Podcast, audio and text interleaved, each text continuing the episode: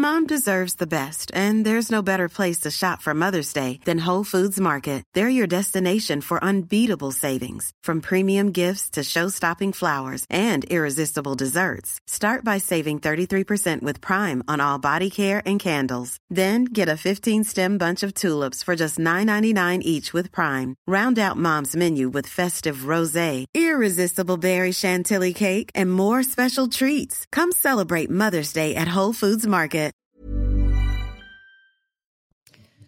Bonsoir à tous et bonsoir à toutes. Bienvenue dans Punchline ce soir sur CNews, jour J-5, avant le second tour de l'élection présidentielle. Les deux candidats fourbissent leurs armes sémantiques, bien sûr, avant le débat, euh, le duel télévisé de demain soir. Comment se préparent-ils? Quels thèmes seront abordés? Ont-ils changé d'avis sur certains points? Et surtout, est-ce vraiment déterminant pour le vote des Français? On fait le point ce soir. On entendra votre avis aussi sur la question. On parlera aussi de l'Ukraine à l'heure de l'assaut final de l'armée russe sur le Donbass. La Russie appelle les résistants ukrainiens à baisser les armes et à se rendre, ce qu'ils refusent absolument. Une réunion par vidéoconférence est tenue cet après-midi entre les États-Unis et leurs alliés. On verra ce qu'il est ressorti euh, de ces échanges. On en débat ce soir avec Loïc Signor, journaliste politique CNews. Bonsoir Loïc. Bonsoir Laurence. Avec Jean-Sébastien Ferjou, directeur euh, du site Atlantico. Bonsoir, Jean-Sébastien.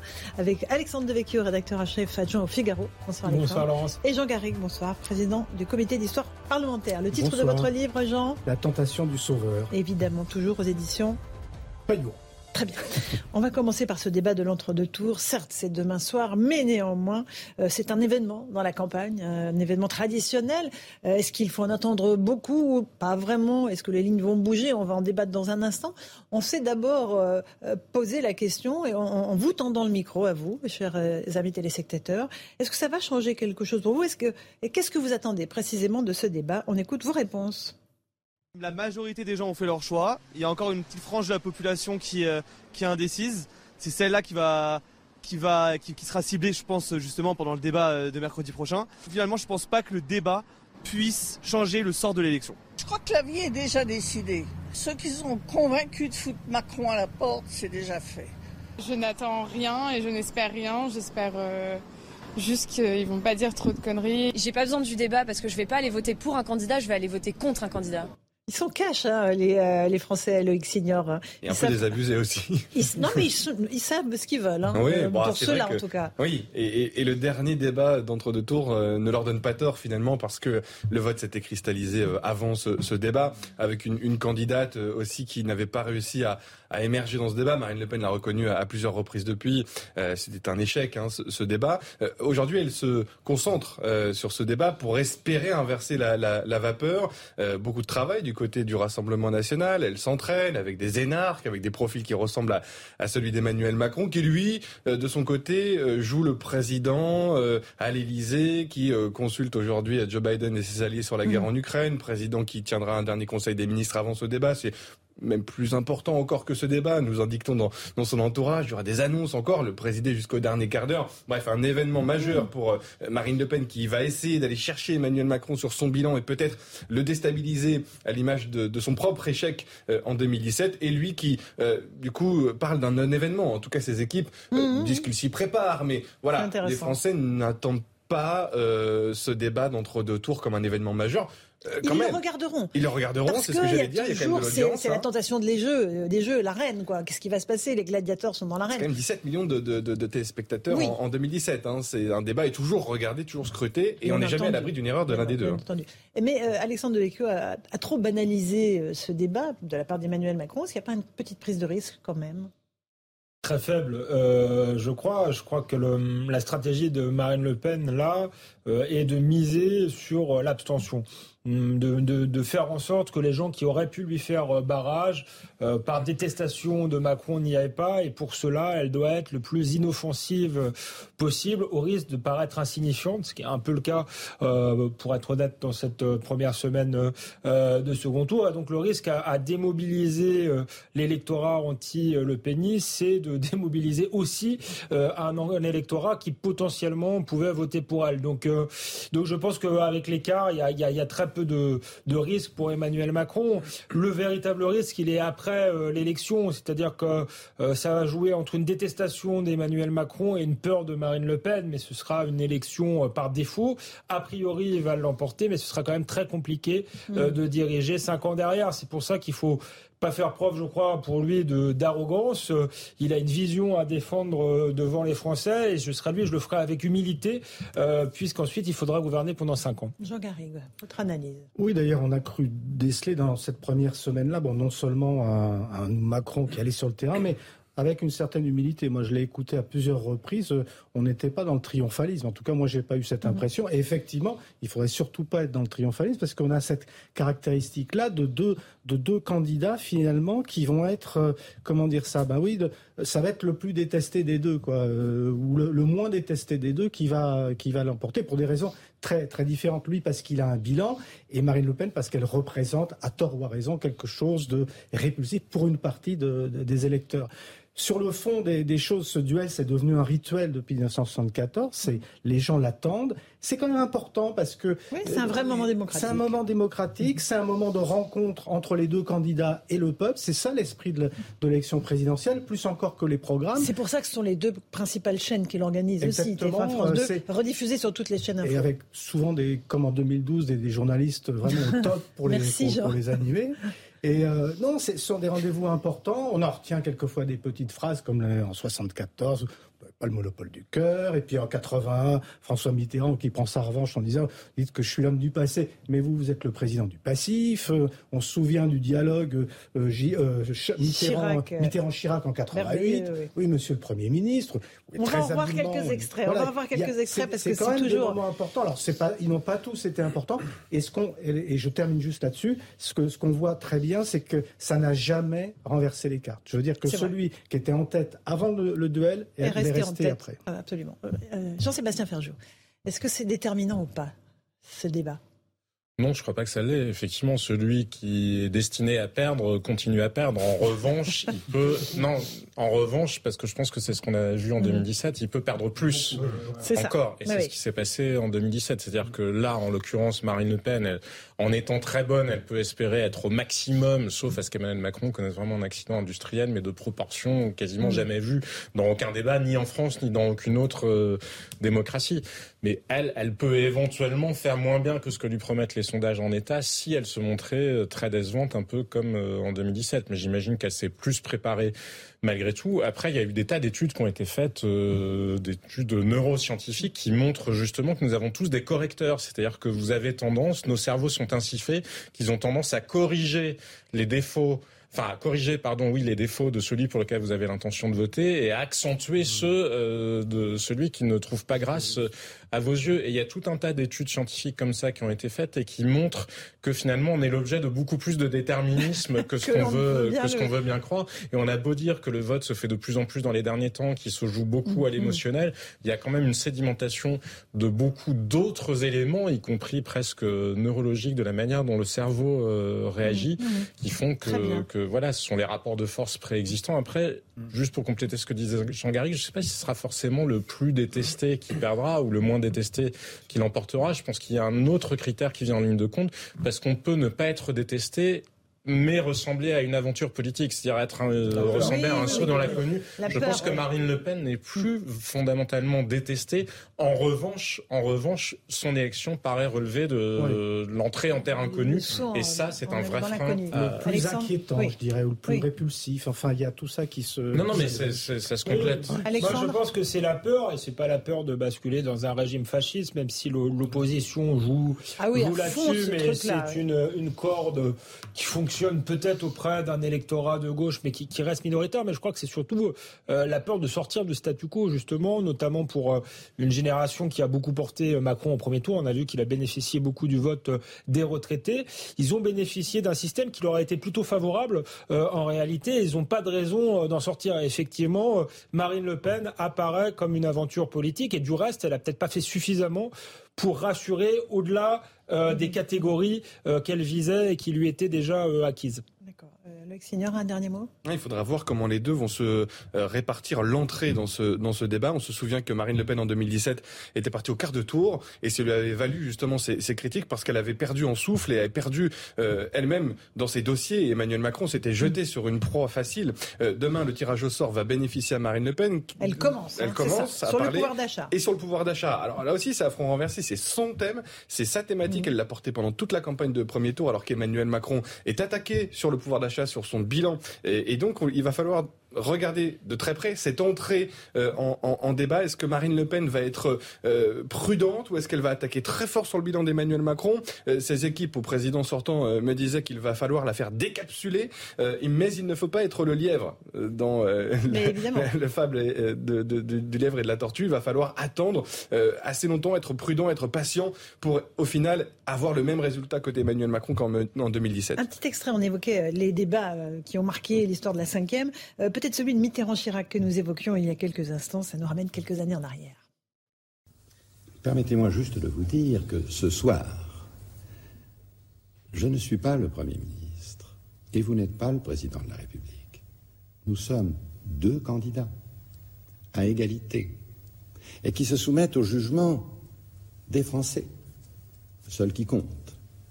Vous me permettrez donc de vous appeler Monsieur Mitterrand. Mais vous avez tout à fait raison, Monsieur le Premier ministre extraordinaire sur Garrigue. C'est un moment de bravoure, en fait. Oui, et ce qui est fou, c'est que sur le fond, c'est Jacques Chirac qui a raison. Oui. Ce sont deux candidats. Mais bien sûr. Mais l'habileté, le sens politique de, de François Mitterrand qu'il a, qu'il s'est construit patiemment parce qu'au début, sa, sa, pratique télévisuelle était pour le moins, euh, comment dire, maladroite.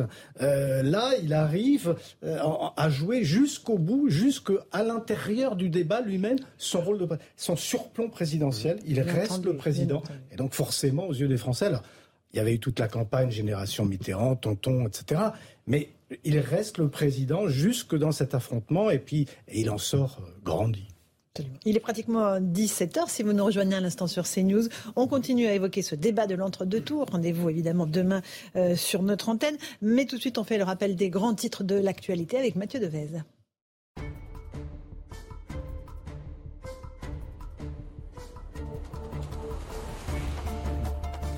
En Ukraine, aucun couloir d'évacuation de civils aujourd'hui pour le troisième jour consécutif. L'Ukraine regrette l'absence d'accord avec la partie russe alors que des bombardements intenses se poursuivent dans le Donbass. La Russie expulse des dizaines de diplomates européens, notamment des Belges, des Néerlandais et des Autrichiens. Des expulsions en représailles à une mesure similaire prise par la Belgique et les Pays-Bas. L'exaspération des riverains du Champ de Mars à Paris. Ils dénoncent l'insécurité et la dégradation subie par cet espace vert au pied de la Tour Eiffel. Vendeur à la sauvette, arnaque aux jeux de hasard, rats et détritus.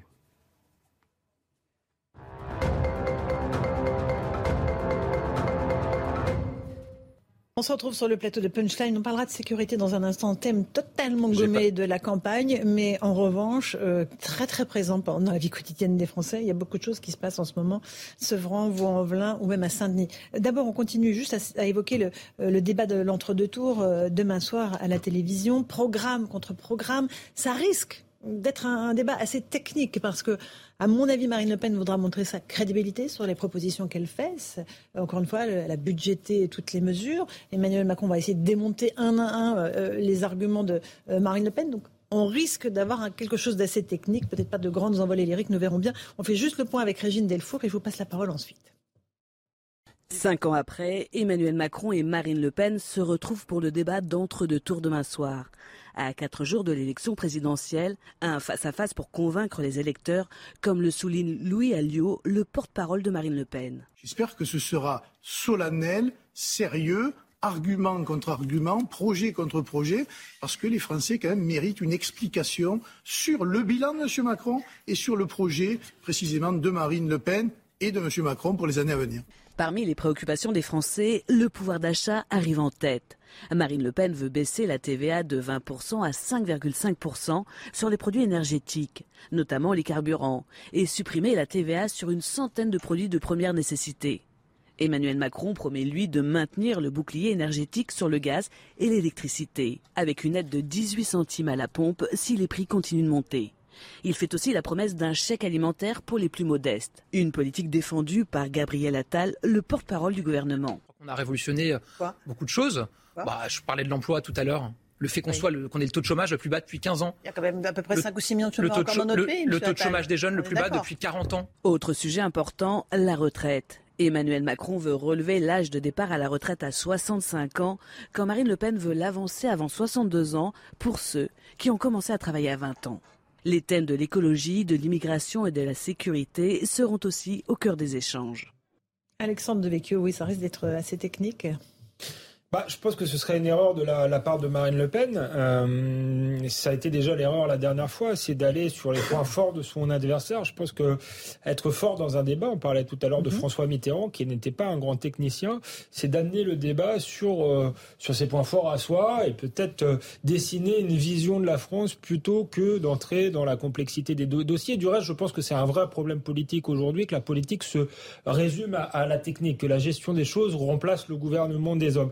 Mais là, je pense que Marine Le Pen, par complexe d'infériorité peut-être, risque de recommettre euh, cette erreur-là. D'ailleurs, on voit bien comment elle a fait cette campagne. Elle a eu une stratégie de dédiabolisation qui a porté euh, euh, ses fruits, mais qui verse presque dans une forme de, de banalisation en moins bien, je dirais, parce qu'elle sera toujours moins bonne technocrate qu'Emmanuel Macron. Or, quand on est dans un moment de basculement de l'histoire, parce qu'une une victoire de Marine Le Pen serait euh, un basculement euh, d'hi- de l'histoire, il faut provoquer quelque chose, il faut qu'il y ait un grain de sable qui fasse euh, dérailler, je dirais, le, le régime. Euh, là, on n'y est pas, on voit pas le- la dynamique, on voit pas la folie euh, qui aurait pu euh, euh, faire basculer une élection euh, écrite d'avance. Donc, je crois qu'on va vers un scénario écrit d'avance. Marine Le Pen sera, cela dit, peut-être euh, un peu meilleure que la dernière fois, tout simplement parce qu'elle a lourdement échoué euh, et que psychologiquement, même si elle fait un match nul, si j'ose dire, elle sera considérée comme vainqueur, mais ce sera sans doute pas suffisant pour faire basculer l'élection. Jean-Sébastien Ferjou. Je crois qu'il y a un risque pour Emmanuel Macron, justement, parce qu'il arrive en situation de favori, mais il n'y a pas que l'enjeu du deuxième tour qui, est- qui se joue là. Il y a aussi la suite, il y a aussi le souffle politique euh, qu'aura Emmanuel Macron pour les législatives, comme pour le quinquennat, qui vraisemblablement va s'ouvrir. Et s'il joue la carte qu'on a entendue depuis le début euh, de cet entre-deux tours, à savoir essayer de dire, par exemple, c'est un Frexit déguisé, ou, euh, ou euh, de l'attaquer sur la crédibilité en matière euh, budgétaire, par exemple. Il y a beaucoup d'arguments à opposer à Emmanuel Macron sur les propres ambiguïtés de son programme, ou si on faisait tout simplement le compte de ce qu'a coûté ce quinquennat, parce que quand vous alignez tous les chèques qui ont été faits pour se débarrasser de X et X et X conflits sociaux qui auraient pu être quand même assez largement évités au moment du conflit sur les retraites ou au moment des gilets jaunes, il peut aussi tendre le bâton euh, en quelque sorte pour se faire battre. Donc je pense qu'il faut qu'il fasse attention lui à justement ne pas non plus surjouer de sa présomption euh, de compétence parce que il est désormais le président sortant. Et dans son bilan, on peut aussi, ça, ça ne la rendra pas nécessairement plus compétente, elle, euh, en creux, parce qu'elle a toujours cet enjeu-là qui pèse sur elle, et on le voit dans cette, dans, dans cette campagne. En revanche, ça peut être dommageable pour lui pour la suite, parce qu'il peut y avoir un petit côté, si elle attaque sur le côté, vous savez, ce film qui avait fait un tabac sur, net, sur Netflix, Don't Look Up, vous savez, euh, où c'est une météor- météorite qui est censée Ouais. s'abattre sur la Mhm. Terre et qui a été prise comme une métaphore de personne ne regarde ce qui se passe sur le front du dérèglement climatique. Elle pourrait lui dire, bah, finalement, avec Emmanuel Macron, c'est Don't Look Up sur l'immigration, Don't Look Up sur la dégradation de la sécurité, euh, vous en parliez, et c'est surtout faisons comme si de rien n'était, croisons les doigts, et puis espérons que le système euh, nous sauve de tout. Et donc je pense qu'il est finalement dans la mesure où, quand on est challenger, on n'a pas grand-chose à perdre, hein, en quelque sorte. Lui a plus à perdre parce que cette fois-ci, il est le sortant. Jean Garrigue. Ah, Il est certain que Emmanuel Macron part avec un handicap, euh, même plusieurs handicaps. Premier handicap, euh, il est comptable et redevable de son bilan. Ça, euh, tous les présidents jusqu'à présent qui ont été redevables de leur bilan ont perdu, c'est-à-dire Valéry Giscard d'Estaing en 81, Nicolas Sarkozy euh, en 2012. Si François Mitterrand et Jacques Chirac l'ont emporté lors de leur ré- réélection, c'est parce qu'ils avaient affaire à un Premier ministre qui, lui aussi, était comptable de ce qui s'était passé auparavant. Donc ça, il, il part avec un handicap. Et moi, je dirais que, paradoxalement, le, le meilleur atout, a priori, et après je, je reviendrai, le meilleur atout a priori de Marine Le Pen, c'est la catastrophe industrielle de 2017. C'est-à-dire qu'elle ne peut pas faire pire, qu'elle ne peut faire que mieux. Mais là où c'est un piège, c'est ce, ce qui a été dit par mes, par mes camarades, c'est que euh, pour se dédiaboliser, pour, pour se crédibiliser, elle est obligée d'entrer dans l'expertise et dans, dans, dans des domaines pour lesquels on peut aimer ou pas aimer Emmanuel Macron, mais là, il faut reconnaître la maîtrise des, dossiers. C'est quelque chose qui est incontestable. C'est pas pour rien que c'est un technocrate. Euh, on l'a assez critiqué pour ça. Et il n'est pas non plus interdit de penser, et j'en terminerai là, que de la part d'Emmanuel Macron, il puisse y avoir quelques questionnements quand même sur la faisabilité des projets de, de Marine Le Pen parce qu'il me semble, et là je prends une casquette d'observateur, que euh, on peut quand même se questionner sur euh, le plan euh, de, sur son programme économique, sur son programme social, et même sur les, ses projets de diplomatie internationale, etc. il peut ça y a avoir été largement abordé. alors, je, mais non, je pense que hein. ça devrait être abordé dans, dans, ce, dans ce, débat, parce qu'il faut quand même qu'on qu'on soit fixé sur la faisabilité des programmes des uns et des autres. un léger piège intellectuel quand même, parce que mm. à force de dire bah, finalement rien d'autre n'est possible, aucune autre politique n'est possible, bah, dans ce cas-là, il n'y a qu'à pas faire de débat et il n'y a qu'à pas avoir d'élection. Oui, mais, c'est un véritable piège parce qu'il y a quand même des gens dans le pays qui sont excédés par justement le fait depuis des années que rien ne semble bouger. Donc je ne vous dis pas que vous avez tort sur le fond, Jean, parce qu'effectivement, on voit bien les questions qui se posent. Il faudrait une très large majorité à l'Assemblée, au Sénat, il n'y a pas d'élection sénatoriale, ou alors des référendums dont on n'est pas certain de la faisabilité juridique. Sauf que, encore une fois, le piège, se dire, bon, bah, dans ce cas-là, pourquoi on fait des élections? Si rien n'est possible, mm. on n'a qu'à décider que la Cour des comptes ou les technocrates de Bercy sont au pouvoir, et puis on arrête de s'ennuyer. Sauf, sauf, à penser que les, les projets d'Emmanuel Macron, eux, sont un peu plus dans l'ordre, dans le registre du possible. Oui, c'est aussi. Mais vous voyez bien la limite de dire, il y a une seule chose de possible. Il n'y a jamais une seule chose de possible. Il y a, juste, des choses qui ont un coût et un prix. C'est assez différent. Emmanuel Macron comme position aujourd'hui, parce qu'en 2017, il attaquait euh, Marine Le Pen sur le fait euh, qu'elle dépensait beaucoup trop pour euh, respecter la règle de Maastricht, les déficits. La règle de Maastricht n'existe plus. Et lui-même l'a enterré au moment du Covid. Là où il était libéral responsable euh, en préservant euh, les intérêts français sur les marchés, en respectant aussi la dette, il a tout laissé glisser et à des niveaux jamais atteints au moment du Covid. Donc il n'a plus cet argument en, poche, celui de 2017 où il disait votre projet est irresponsable. Quand elle promet de baisser la TVA sur les produits énergétiques à 5% lorsqu'elle est à 20, aujourd'hui les équipes d'Emmanuel Macron et le président sortant lui-même disent c'est irrecevable, ferait déraper les déficits publics, alors que lui-même, au moment du quoi qu'il en coûte, a dit on laisse glisser ces déficits. Donc aujourd'hui, cette position est compliquée pour Emmanuel Macron. Là où l'enjeu est crucial pour lui, c'est le verbe. Euh, on va être dans une bataille du verbe demain. Là où Emmanuel Macron parle du prix des carburants à travers l'OPEP et l'OPEP+, et la TICPE, elle, elle parle du prix à la pompe. Et aujourd'hui, c'est ça l'enjeu pour Emmanuel Macron. Se faire comprendre des Français, comprendre des gens qui n'ont pas envie de voter pour lui, de venir dimanche voter pour lui contre Marine Le Pen. Mais s'il se montre trop technique, trop jupitérien, hmm. trop perché sur son Olympe présidentiel, il perdra ce débat. D'où la nécessité pour elle, et je crains qu'elle fasse une erreur stratégique, de changer de paradigme. Parce qu'en réalité, moi je fais partie de ceux qui pensent que la politique des soi-disant experts depuis une quarantaine d'années, on en voit les résultats tous les jours effectivement, je rejoins euh, Jean-Sébastien Ferjou. S'il n'y a pas d'alternative, comme disait Margaret Thatcher, bon, bien, pas besoin de faire des élections. Élisons euh, euh, d'office Emmanuel Macron pour les, 20 prochaines années ou ses clones.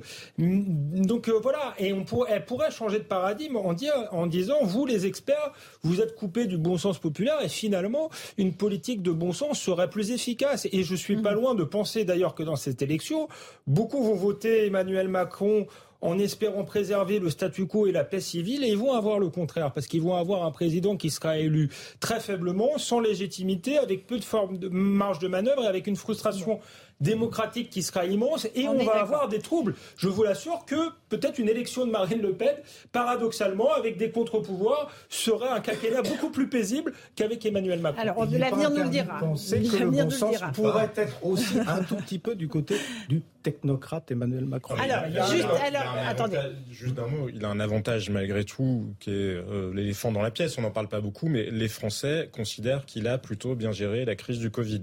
Et que donc face à l'inconnu, il est plus rassurant, effectivement, que Marine Le Pen. Après, dans le détail, c'est assez contestable quand on regarde ce qu'ont été les résultats effectifs, que ce soit en matière d'isolement, de traçage, enfin bref, on va pas refaire toute l'histoire.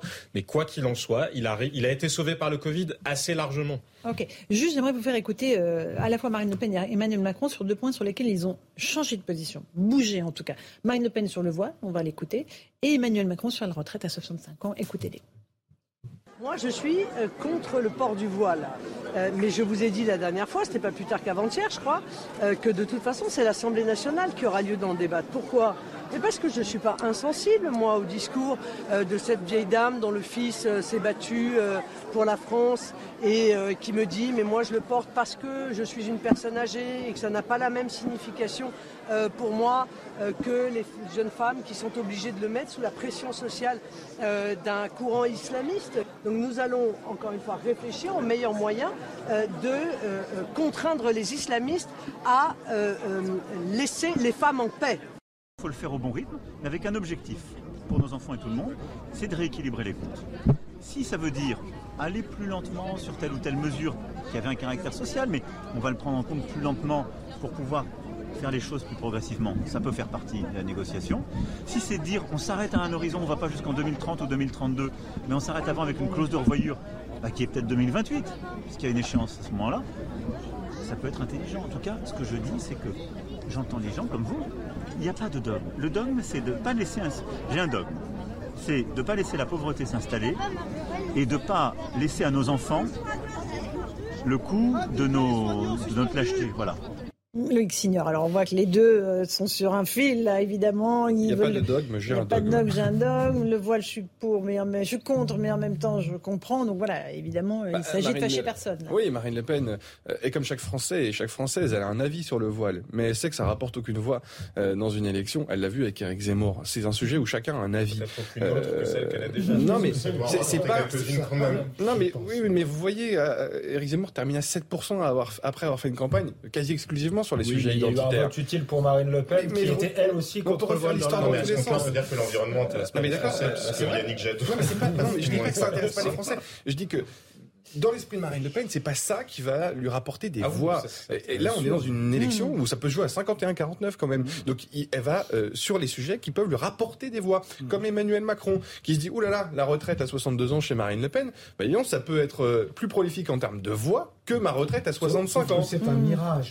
non, mais on peut rentrer dans les programmes, mais là, on est dans des bains de foule. Hein. Euh, on est face à des caméras et on reprend les sons. Ça, c'était dans le Nord lundi dernier. On est encore sur la retraite à 65 ans aujourd'hui. Et ça sera d'ailleurs, à mon avis, l'un des grands débats dans le débat demain, c'est retraite, c'est deux projets de société vraiment, 62 ou 65. Mm. Emmanuel Macron met de l'eau dans son vin hier en disant bon, on va peut-être repousser un petit peu le rythme, on va ralentir un peu les choses parce qu'il sentait la pression monter. Parce que honnêtement, hein, pour l'avoir vu, hein, euh, à chaque personne rencontrée dans le Nord, au Havre, à Marseille, bah, retraite. La, ah, bah bêtise de son début de campagne. Et alors que Marine Le Pen, personne ne l'interroge sur le voile, donc elle change de paradigme. Alexandre Juste sur les voix, je pense que ça peut lui rapporter des voix, ça lui en a rapporté, mais ça peut aussi en faire gagner beaucoup à son adversaire. Eh je pense que c'est surtout ça qu'elle se dit.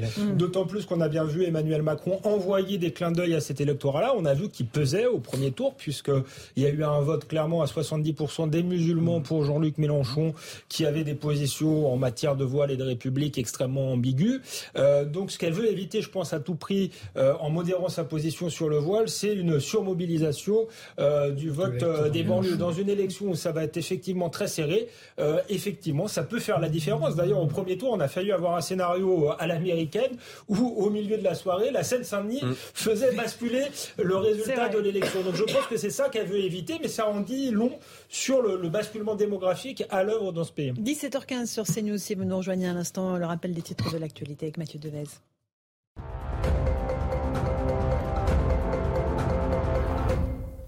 Après le naufrage du croiseur Moskva, la Russie refuse de se prononcer sur des pertes. Des témoignages dans les médias et sur les réseaux sociaux font état de marins portés disparus depuis le naufrage du navire, amiral russe de la mer Noire. Un navire que Kiev dit avoir coulé la semaine dernière. Marion Maréchal adhère à Reconquête, le parti d'Éric Zemmour, et en devient vice-présidente exécutive. Il y a quelques jours, Marine Le Pen avait indiqué que sa nièce ne ferait pas partie de son gouvernement en cas de victoire à l'élection présidentielle. Plusieurs lycées parisiens bloqués avant le second tour de l'élection présidentielle. Les lycéens alertent sur le danger que représente selon eux l'extrême droite et sur l'absence des questions écologiques et sociales.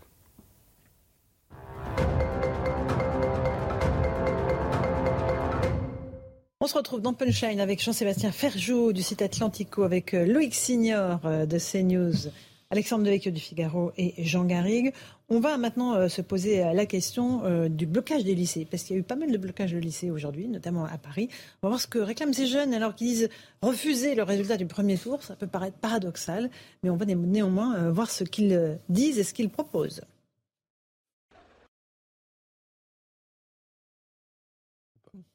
On va le retrouver dans un instant. Le sujet du blocage est bloqué. Non, ça y est, il est débloqué. Ils étaient une centaine ce mardi à manifester devant le lycée Lamartine, dans le 9e arrondissement de Paris. Juchés sur des poubelles, ces jeunes dénoncent les résultats du premier tour de la présidentielle et un manque de considération pour les questions écologiques et sociales. Sur des pancartes affichées devant le lycée, on pouvait lire Le Pen ou Macron, non. Inquiètes pour leur avenir, ces élèves de première ont témoigné anonymement. Aujourd'hui, on ne fait pas assez de choses pour les étudiants, on ne fait pas assez de choses pour nous. Et euh, la situation, euh, avec la situation sanitaire, etc., c'est déjà assez compliqué, plus la réforme du bac, c'est assez lourd pour nous. C'est notre voix, enfin, de toute façon, c'est la voix de, des jeunes, même si euh, il y a beaucoup d'abstention en ce moment, que les jeunes ne votent pas, qu'il y a beaucoup de défiance politique, etc. Certains d'entre eux manifestent pour la première fois et ils appellent à la mobilisation générale. Il faut euh, manifester, je pense, pour les bonnes choses. C'est-à-dire que l'attention est concentrée sur euh, la finale euh, Marine Le Pen, Macron. C'est vrai, mais il faut voir plus loin que ça. Parce que si les jeunes ne font que manifester quand c'est trop tard, ou quand il n'y a plus réellement de choix, il n'y a pas d'impact. Suivi par cinq lycées parisiens, cette mobilisation fait écho à celle qui a eu lieu la semaine dernière dans plusieurs sites universitaires. Est-ce qu'il y a un risque, Loïc Signor, que ce mouvement, euh, qui est très circonscrit pour l'instant à quelques lycées, euh, s'étende ou pas? S'étende, j'en sais rien, euh, mais que ces mouvements perturbent l'élection, comme le disait Alexandre, du futur président ou de la future présidente, oui, clairement, il y a une lassitude dans le pays, elle est protéiforme. C'est ça la difficulté. Euh, c'est pas une conjonction des luttes, comme l'espérait à un moment donné Jean-Luc Mélenchon, par exemple, pour les retraites ou pour les mmh. gilets jaunes. Mais c'est différentes luttes qui vont venir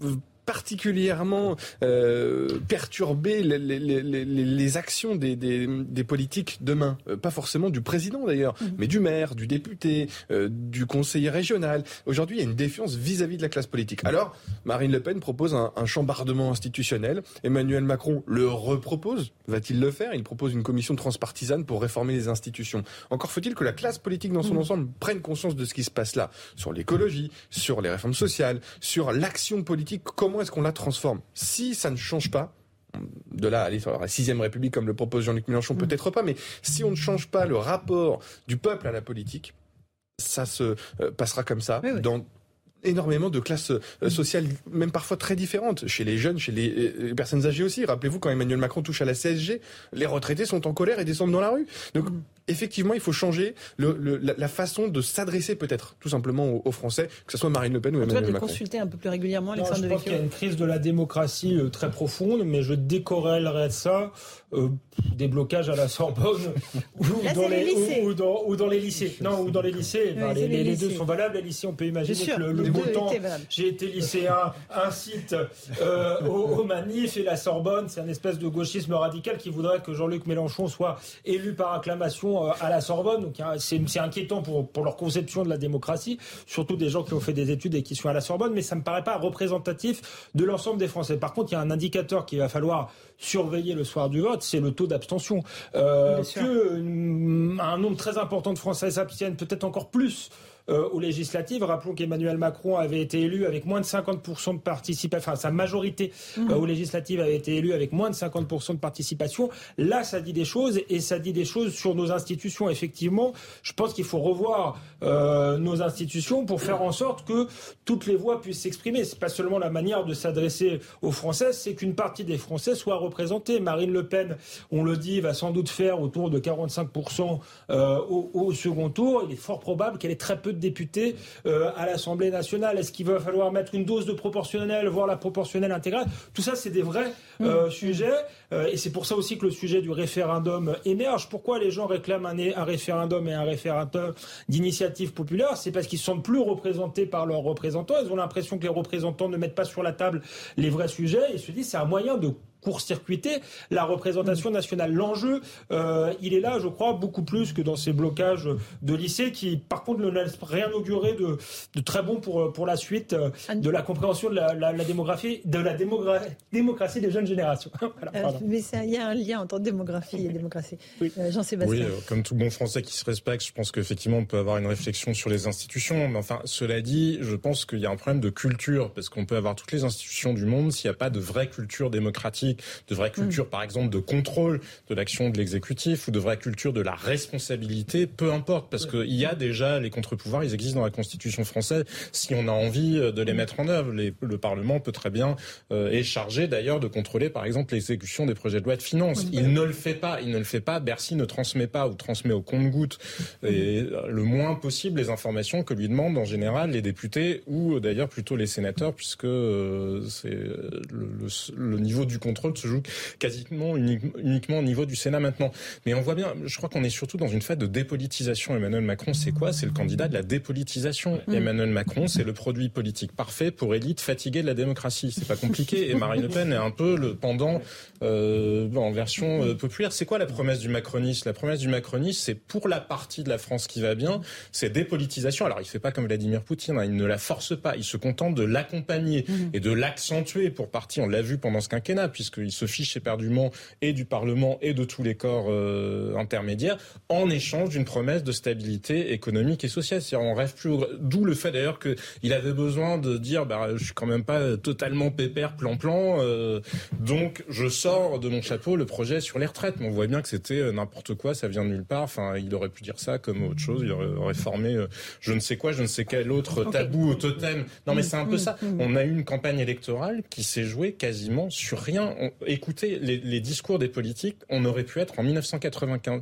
Mais vraiment, vraiment on aurait pu être en 1995. on ne prend pas en compte le monde actuel parce qu'on est dans cette phase de dépolitisation absolue. tout petit mot de ah J'arrive en table, je vais avoir 15 secondes pour des sujets qui sont majeurs, qui sont majeurs. Et parce que effectivement, je pense qu'il y a un problème de culture politique, d'ailleurs qui se qui se marque bien avec euh, avec ces, ces jeunes-là, mm. qui euh, dont on voit bien qu'ils ne comprennent pas du tout ce que c'est que le, le, le, scrutin, les, les résultats de, du vote, qui qui nous parlent d'une de, de, écologie dont on ne parle pas au moment où où Emmanuel Macron, mais là c'est juste de l'information, Emmanuel Macron parle d'un Premier ministre de la transition écologique. Enfin, on, voit bien là qu'il y, a un problème culturel que moi je, vois bien chez, parmi mes... Non, non, je veux dire que là, c'est normal. Immédiatement, immédiatement, il y a une information et on le voit, ils ne sont pas informés par rapport à ce qui se passe. On leur a trop non, mais ça c'est un peu, c'est un petit peu facile. Bah qu'il y ait une faillite, non mais qu'il y ait une faillite du système politique. Emmanuel Macron, je parle pas un conseil d'urgence écologique. J'ai une minute, si je peux même pas m'exprimer pendant cette minute, ça va, non, ça va être possible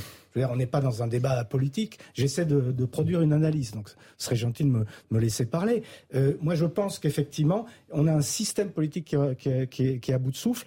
Ça englobe les institutions. Je pense qu'il va, il va falloir complètement remettre en, place nos, institutions, sans forcément aller vers, la sixième République, mais tout est le rééquilibrage du législatif par rapport à l'exécutif, la consultation des, des citoyens par le référendum, par le référendum, l'initiative citoyenne, par des, des, conventions citoyennes beaucoup plus ciblées sur des questions très précises. Non, mais il y a énormément de, choses, y compris d'ailleurs une pédagogie de la citoyenneté pour essayer de, de, faire comprendre aux gens ce que c'est que de participer à la, à la vie publique, réhabiliter l'engagement partisan, réhabiliter tout ça. Il y a un travail énorme à faire pour, pour cette démocratie. On le fait, on continue ce débat dans un instant, juste après une petite pause, le rappel des titres de l'actualité. A tout de suite sur CNews.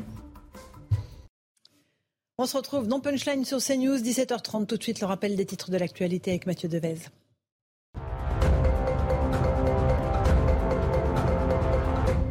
La Russie accuse les Occidentaux de faire durer le conflit en Ukraine. Selon le ministre russe de la Défense, l'augmentation des volumes de livraison d'armes étrangères démontre clairement l'intention des Occidentaux d'encourager l'Ukraine à combattre jusqu'au bout. Cédric Jubilard sera de nouveau entendu par les juges d'instruction. Le mari de Delphine Jubilard, cette infirmière disparue depuis décembre 2020 à Cagnac-les-Mines dans le Tarn, est convoquée le 12 mai devant les deux juges saisis du dossier. Placé en détention depuis le 18 juin 2021 et mis en examen pour le meurtre de son épouse, Cédric Jubilard se dit toujours innocent. Deliveroo écope d'une amende de 375 000 euros pour travail dissimulé. Décision rendue aujourd'hui par le tribunal judiciaire de Paris. La plateforme est accusée d'avoir employé des livreurs qui auraient dû être salariés.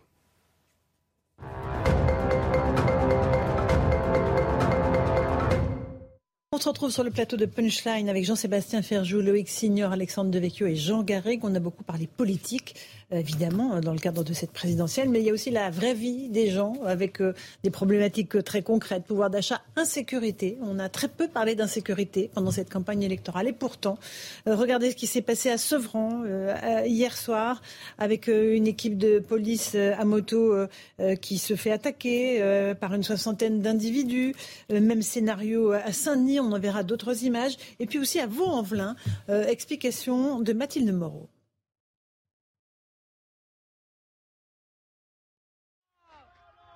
Des jets de mortier d'artifice, des insultes à l'encontre de CRS à Vaux-en-Velin près de Lyon.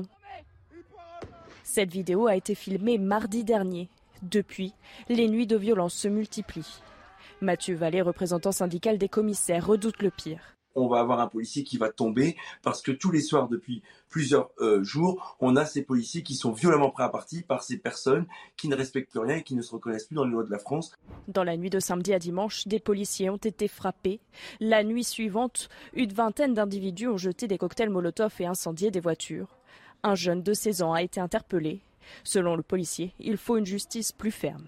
On a une justice molle qui fait qu'aujourd'hui les voyous se croient tout permis et nos policiers aujourd'hui sont en première ligne face à ces violences, face à ces jets de mortier. Pour ça, on a beaucoup de propositions dans mon syndicat. On a les 40 000 places de prison, on a les peines minimales lorsqu'on agresse les policiers. Des policiers régulièrement pris à partie.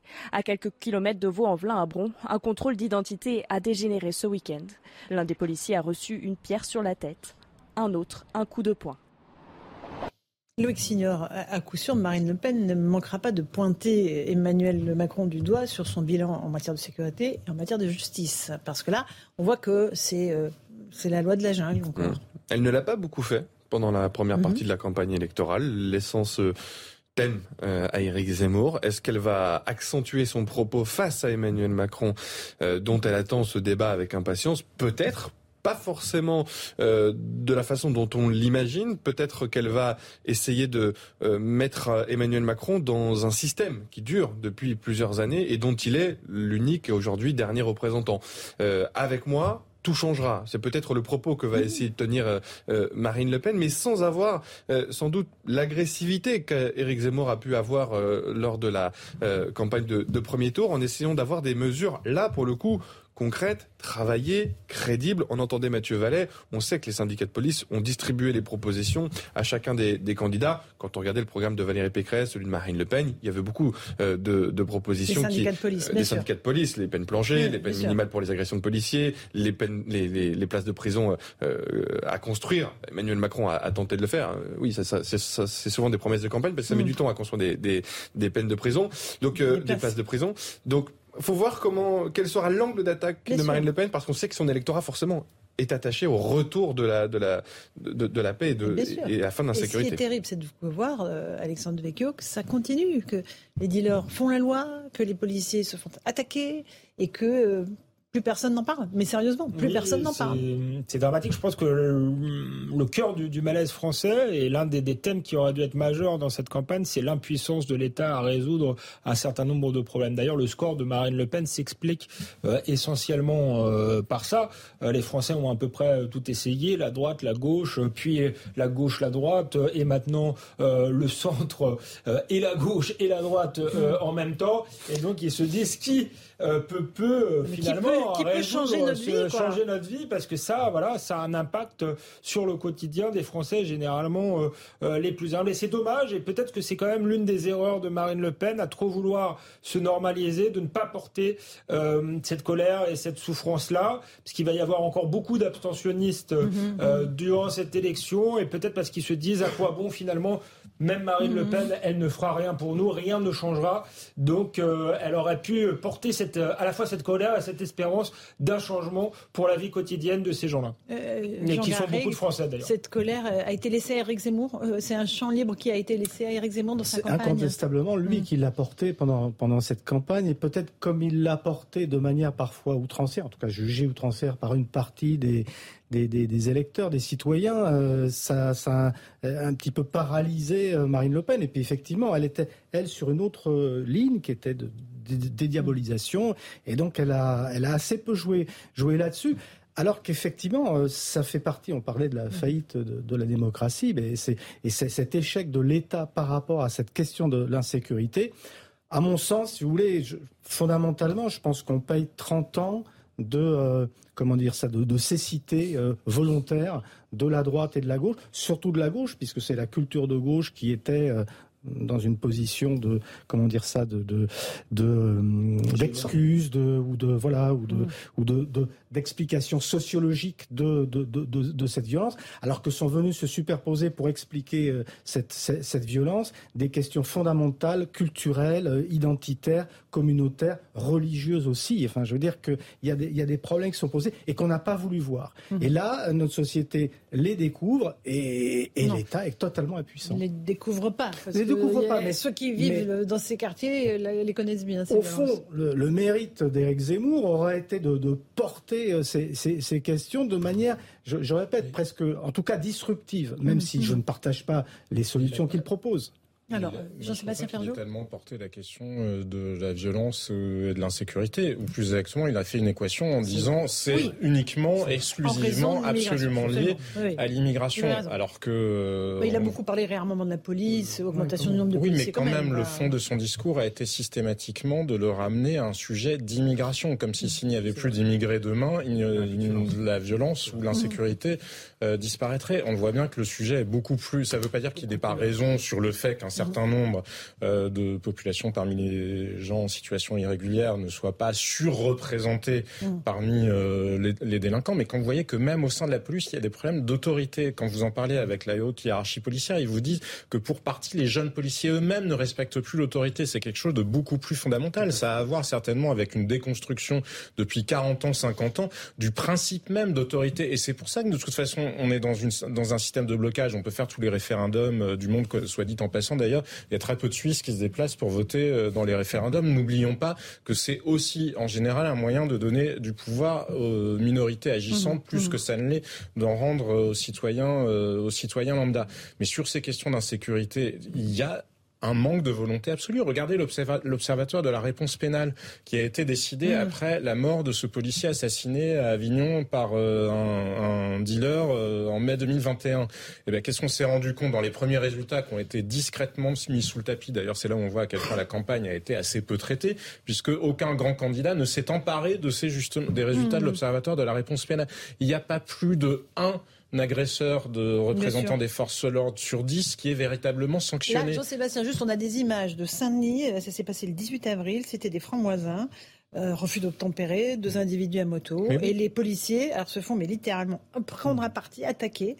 Les renforts sont arrivés. Résultat, quatre individus interpellés, trois motos de police dégradées. Et ça, c'est tous les jours. Mais c'est tous les jours, avec des consignes qui sont données de ne pas poursuivre les auteurs de rodéo parce qu'on risque de mettre leur vie en danger. Mais qu'est-ce que vous voulez que je vous dise? À partir du moment où on est dans une schizophrénie de Mais la vie politique française et des citoyens eux-mêmes, parce que les gens peuvent être assez hypocrites d'ailleurs. Un jour, euh, ils se plaignent des policiers et le lendemain, ils vont, se, ils vont pleurer sur euh, ce qu'ils considèrent être une bavure policière ou euh, une violence commise, commise par la Encore police. fois, moi, je refuse le, le terme images, de hein. violence policière. Mais, mais c'est, mais c'est, il, il n'y a pas de volonté dans le pays de s'attaquer aux racines du problème. Il n'y en a pas. Et Donc, c'est euh, problème, c'est le arrêtez. trafic de drogue. Et pourquoi il n'y a aucun candidat, ça, hormis peut-être. Jean-Luc Mélenchon, qui, qui, qui, qui, qui, qui C'est a- plus large que ça, parce que c'est débat c'est dans les établissements Oui. scolaires aussi. C'est- Quand on- Non, mais pardon. Sur mais la quand on- quand- quand- dépénalisation du cannabis Bien sûr, quand on regarde dans les cités, ces Non, mais vidéos. on va pas dépénaliser la cocaïne ou, tout le- ou toutes les drogues chimiques et Doucement. les pilules. Bah Loïs. oui, mais donc Non mais simplement, on sait quand on écoute les policiers, ils témoignent suffisamment euh,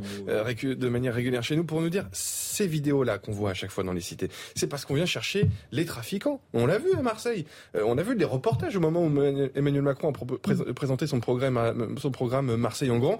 On a été filmer les quartiers nord. On a vu à chaque fois c'est la drogue. Alors on peut parler de cocaïne, d'héroïne, ce que vous voulez. Pour l'instant, c'est le cannabis qu'on vend majoritairement dans ces cités. Et ces policiers, ils, ils, viennent aller. Non, bien sûr, il y a de tout, mais majoritairement, 90% c'est du cannabis.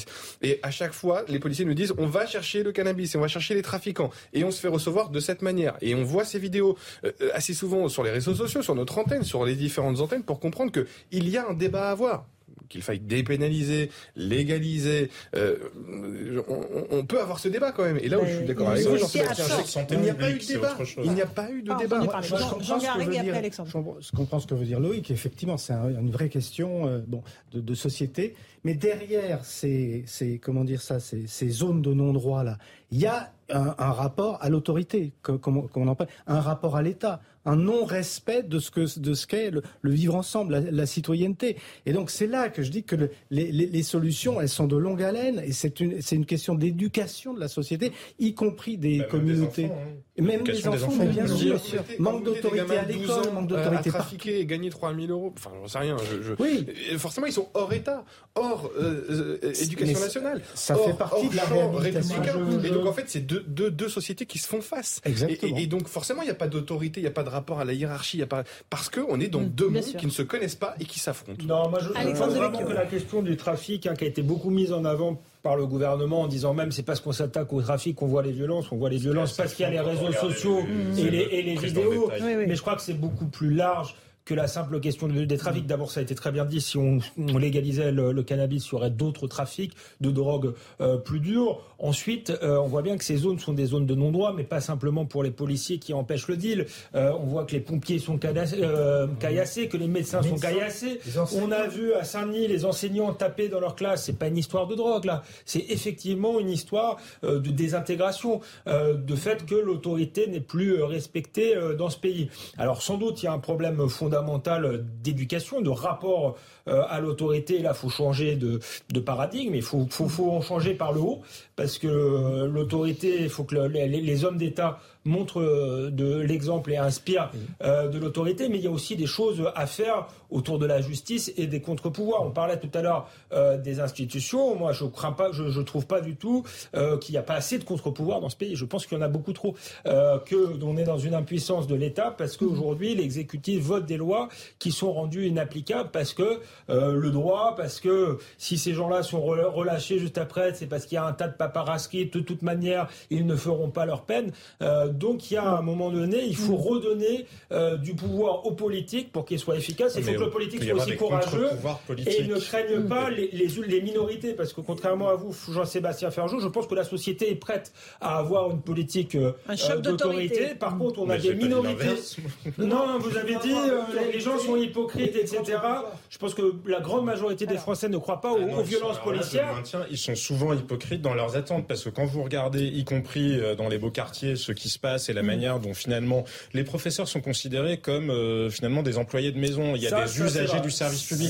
les gens, les refus d'obtempérer, c'est pas uniquement dans les quartiers où on voit ces images-là, c'est toute la France et on sous-estime à quel point justement cette éducation s'est effondrée. Mais je veux dire, mécaniquement, tout le mm. monde, tout le monde est imprégné et on sous-estime aussi, je pense, et il y a de plus en plus de travaux universitaires qui sont faits sociologiques là-dessus, l'impact des réseaux sociaux.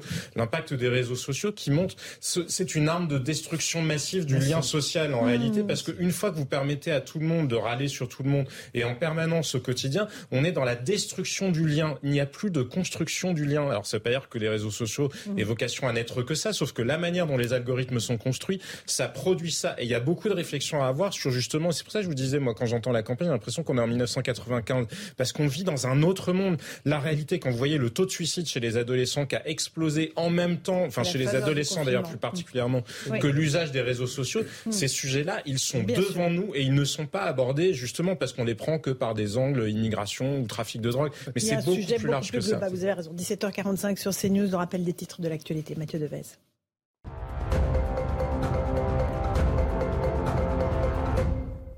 La Russie affirme avoir ouvert un couloir pour l'évacuation des forces ukrainiennes à Mariupol, un couloir ouvert par l'armée russe pour évacuer les soldats ukrainiens présents dans la zone industrielle d'Azovstal, dans le port stratégique de Mariupol, quelques heures après avoir exigé leur reddition.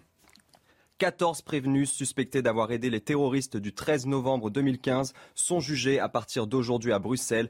Ces prévenus ont été écartés de la procédure en France, mais la justice belge a décidé de les poursuivre dans ce qu'on surnomme le procès Paris bis. La plupart doivent répondre de participation aux activités d'un groupe terroriste et en cours jusqu'à 5 ans de prison.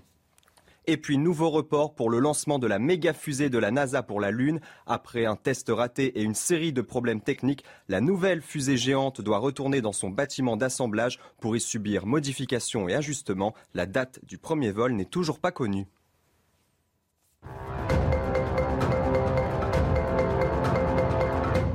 Et sur le plateau de Punchline, on continue à débattre euh, de la politique, de l'insécurité. On avait ces images de Saint-Denis euh, sous les yeux il y a quelques instants. Euh, Éric Zemmour, lui, de son côté, qui a appelé à voter pour Marine Le Pen, réclame une grande coalition des droites. On va quitter le registre de l'insécurité, même si on regarde ces images. il demande voilà, que toutes les droites et tous les patriotes se réunissent pour une majorité aux législatives de juin contre Emmanuel Macron et Jean-Luc Mélenchon. Donc il acte déjà le fait qu'Emmanuel Macron sera réélu et que Jean-Luc Mélenchon est une force politique très présente désormais. Et euh, Loïc Signor, c'est logique par rapport à euh, ce qu'il avait dit jusqu'à présent ou pas? C'est gonflé. C'est gonflé d'appeler à une coalition des droites avec ce qu'il a dit au sujet de Marine Le Pen euh, et de certains LR qui n'ont pas fait le choix de, le rejoindre avant le, premier tour. L'essentiel des LR. non, mais ça va être compliqué pour Eric Zemmour. Et aujourd'hui, si on, on, regarde de près ce qui se passe du côté de Reconquête, il y a deux lignes cette alliance, euh, prônée notamment par Guillaume Pelletier, aller euh, euh, chercher des alliances locales là où un candidat reconquête peut gagner mmh. avec l'apport d'un LR tendance Eric Ciotti et peut-être un, un, un, RN. Mais ça, ça ne bénéficie pas mhm. toujours au parti d'Éric Zemmour. Hein. On peut être deuxième euh, ou troisième sur une liste. Et il y a le côté un peu radical des gens qui entourent Éric Zemmour, euh, qui veulent aller partout euh, où mhm. c'est possible, présenter en gros 577 candidats. ça peut être très risqué. Face au RN. Face au RN, donc face, au, LR. face à voilà. Et donc il y a deux lignes qui s'opposent. Quel sera le choix? Est-ce que Reconquête sera le premier parti de cette mhm. union des droites, ou alors, vu le résultat d'Éric Zemmour, bah, il sera relégué en deuxième voire troisième position Il faut savoir aussi ce qui va se passer du côté des Républicains, hein, parce que est-ce que LR va exploser littéralement en vol au lendemain de l'élection présidentielle si Valérie Pécresse n'arrive pas à trouver ses dons, par exemple Il y aura un problème financier. Donc, faut voir comment se passeront les législatives pour Éric Zemmour. Mais vu son score, mmh, mmh. vu l'état des forces du RN notamment, ce sera pas facile pour lui de, d'exister. Chacun un petit mot, Alexandre Devecchio. Non, mais sur le fond, il y a sur le plan idéologique, il n'y a pas tellement de différence entre Éric Ciotti et Marine Le Pen. Et je pense qu'il y a un espace. Je suis pas sûr qu'il faille appeler ça la droite, mais pour un camp justement de l'autorité, du patriotisme, euh, de l'identité, de la souveraineté, euh, qui pourrait très bien réunir euh, de Éric Zemmour à Marine Le Pen jusqu'à Laurent Wauquiez.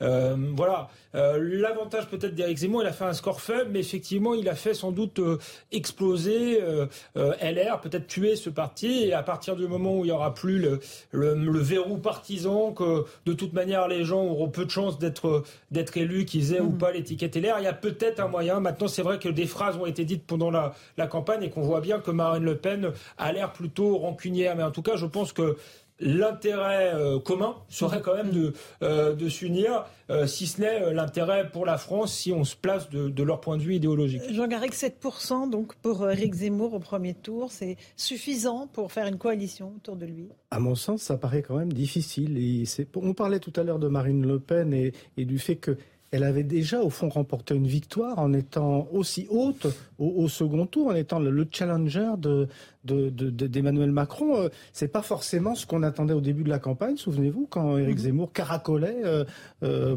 à plus de 15% des, des, suffrages. Et il y a une autre donnée, c'est que rien ne dit, enfin, il, on peut envisager l'idée que les, les, républicains se maintiennent aux élections législatives, qui est euh, bah une, une, une, sorte d'inertie, mais qui n'est mhm. pas une inertie, qui est une demande des électeurs mhm. de ces candidats LR qu'on connaît, dont on sait connaît l'efficacité ou pas dans, dans, dans, dans, leur circonscription.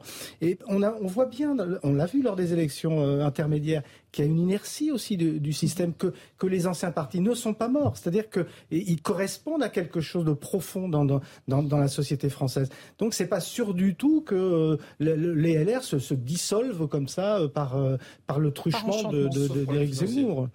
Oui, euh, mais, même avec un problème financier, parce qu'en l'occurrence, c'est plutôt Valérie Pécresse qui a un problème que les LR, à, proprement, parler, si on raisonne uniquement sur 2 millions d'euros pour les LR et 5 millions d'euros pour Valérie Pécresse. Même si vraisemblablement, ils finiront quand même par, euh, par euh, mhm. éponger une part de, de... Mais c'est pas ça qui les menace totalement malgré tout. Ils avaient gagné ne serait-ce qu'un million avec l'organisation de la primaire et mhm. les nouveaux, enfin de la primaire ou du congrès, et les nouveaux mhm. adhérents. Maintenant, moi, je pense qu'on va vers un paysage politique où vous pourrait très bien ne pas se passer grand-chose, justement. C'est surtout parce qu'il ne semble pas qu'il y ait des négociations très avancées. Il y a des appels à l'union partout. Il y a Emmanuel Macron, Nicolas Sarkozy qui semble voilà, faire euh, quelque chose.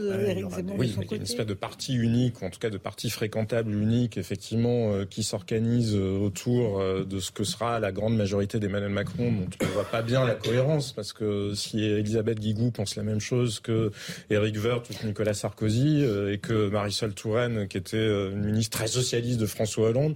Et à droite et à gauche. oui, non, mais voilà, enfin, bon, bref, mais après, on peut décider, on peut décider qu'il y a des solutions techniques à tout et que euh, on est tellement génial que, ou géniaux qu'il suffit d'être dans la technique pour que les problèmes de la société française disparaissent. Mais de l'autre côté, il n'y a pas de travail idéologique qui a été fait véritablement. C'est à mon sens l'échec d'Éric Zemmour, c'est qu'il est resté concentré uniquement sur son canal. Alors après, il est bien libre de penser ce qu'il veut ou de dire ce qu'il veut. Simplement, la droite, elle est diverse. Ce que Nicolas Sarkozy avait su faire en recréant une matrice intellectuelle, idéologique, il y avait mm. eu le chiracisme, mm. après il y a eu le sarkozysme. Rien de tel n'a été fait à droite. Après, Nicolas Sarkozy l'a fait entre 2005 et 2007. Après, d'ailleurs, il a arrêté et mhm. puis bah, ça s'est filoché et on a vu ce que c'était devenu. La droite a été incapable de tirer les leçons de ses défaites successives. Elle ne sait pas si Nicolas Sarkozy a perdu à cause de la ligne Buisson ou s'il avait fait un score mhm. meilleur qu'espéré mhm. grâce à la ligne Buisson. Même chose pour François Fillon. On ne sait pas si, ou en tout cas, ils ne se sont pas mis d'accord pour dire est-ce qu'ils ont perdu à cause des affaires de François Fillon ou est-ce qu'il a fait un score meilleur qu'espéré parce que sa ligne était la bonne. Ils ont décidé dès les législatives qui avaient suivi, ou pourtant ils ont fait plus de 20%, de repasser une ligne un peu plus chiraki. Et là, on voit bien que les leçons ne sont pas tirées non plus de l'échec et de la défaite euh, de Valérie Pécresse. Le sujet, de toute façon, à mon sens, c'est que si une union des droites ou une espèce de rassemblement ou de coalition, ou appelez-les euh, comme vous voulez, devait se faire un jour, ça ne sera pas, à mon sens, sous l'égide de familles politiques venues plus de la droite. Pour mm. reprendre l'image, c'est pas la même chose d'avoir François Mitterrand euh, président mm. avec quatre ministres communistes que d'avoir un président communiste, Georges Marchais président, avec quatre ministres socialistes. Donc, je pense que les électeurs de droite, au sens large, sont plutôt en faveur d'alliance. D'ailleurs, on a fait mm. un certain nombre de sondages avec Opinionway pour Atlantico qui montrent que c'est le cas. En revanche, ils ne veulent pas que ça se fasse sous la tutelle de Marine Le Pen ou sous la tutelle d'Éric Zemmour. Ça ne sera pas sous la tutelle d'Éric Zemmour, puisqu'il est pas, en, l'état, ça se fera peut-être sous la tutelle de, de, de Marine Le Pen. C'est un peu sa responsabilité historique. Elle a appelé, elle a débaptisé le Front National pour l'appeler Rassemblement National. Pour l'instant, on voit pas beaucoup de, mm. de rassemblements. Ça reste un, peu, un peu, la, la, la, boutique, euh, la boutique familiale. Et c'est sans doute l'échec d'Éric Zemmour d'avoir fait exploser LR, mais de ne pas avoir réussi finalement à faire exploser totalement le, le, le, Rassemblement National. Et là, on voit comme elle n'est pas en mesure de, de, de gagner, elle est par contre en mesure peut-être de figer le paysage politique pendant encore euh, Il peut être vitrifié, ça peut être la, décomposition se poursuit. Le dernier mot, Jean Garrigue Non, je, le pense aussi. Et au passage, je dirais que je récuse le, monopole du terme patriote pour la droite radicale. Mhm. Parce que les patriotes, logiquement, c'est l'ensemble des républicains. Nous sommes tous des, patriotes. Là où je, juste en un mot, j'ai un petit, enfin, précision par rapport à, Jean-Sébastien qui disait si Elisabeth Guigou pense la même chose que Nicolas Sarkozy. C'est un peu caricatural, mais je crois que c'est pas totalement fou en réalité. On regardait qui vote pour Macron, 45% des électeurs de Nicolas Sarkozy et 45% des électeurs de François Hollande. Et Jean-Sébastien Ferjou parlait de la technique. Je crois qu'ils ont pour point commun de penser de réduire la politique à la technocratie et finalement d'avoir des idées en fonction de leurs intérêts, mais pas des idées vraiment ancrées en nous. Première partie de Punchline, on se retrouve dans un instant sur CNews Europa. A tout de suite. Bonsoir à tous et bonsoir à toutes. Bienvenue si vous nous rejoignez à l'instant sur CNews. Tout de suite, le rappel des grands titres de l'actualité avec Jeanne Cancard.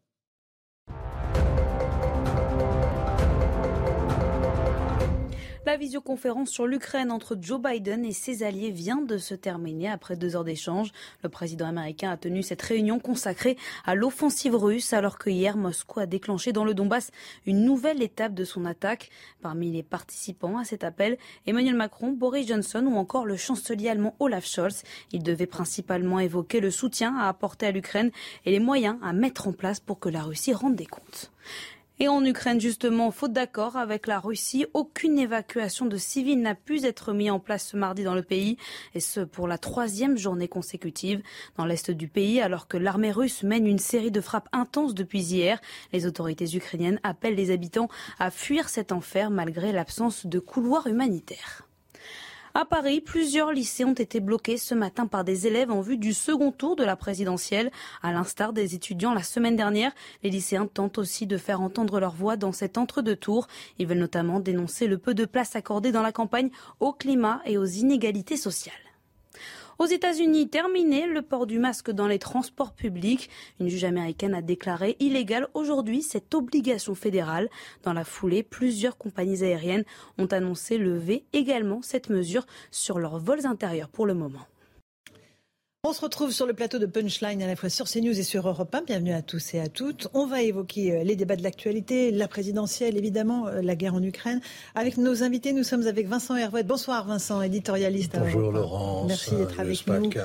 Euh, merci, merci. elles sont passées, mais merci beaucoup. Jean-Sébastien Ferjou, directeur du site Atlantico, bonsoir à vous. Bonsoir. Alexandre Devecchio du Figaro. Bonsoir Laurence. Et Gilles Montré, essayiste, ancien diplomate à Moscou. Bonsoir Laurence. On va commencer par la politique, si vous le voulez bien. Demain, c'est le débat de l'entre-deux tours, une catharsis, le moment, euh, l'acmé de la campagne présidentielle.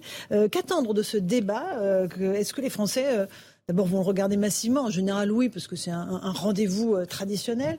Mais est-ce qu'ils en attendent réellement quelque chose? Est-ce que les lignes politiques peuvent bouger? On vous a posé la question. Écoutez vos réponses. Euh, J'attends pas grand chose parce que je sais déjà par- parfaitement pour qui je vais voter. Donc euh, pour moi, il faut faire absolument barrage à Marine Le Pen et euh, éviter l'extrême droite. euh, absolument.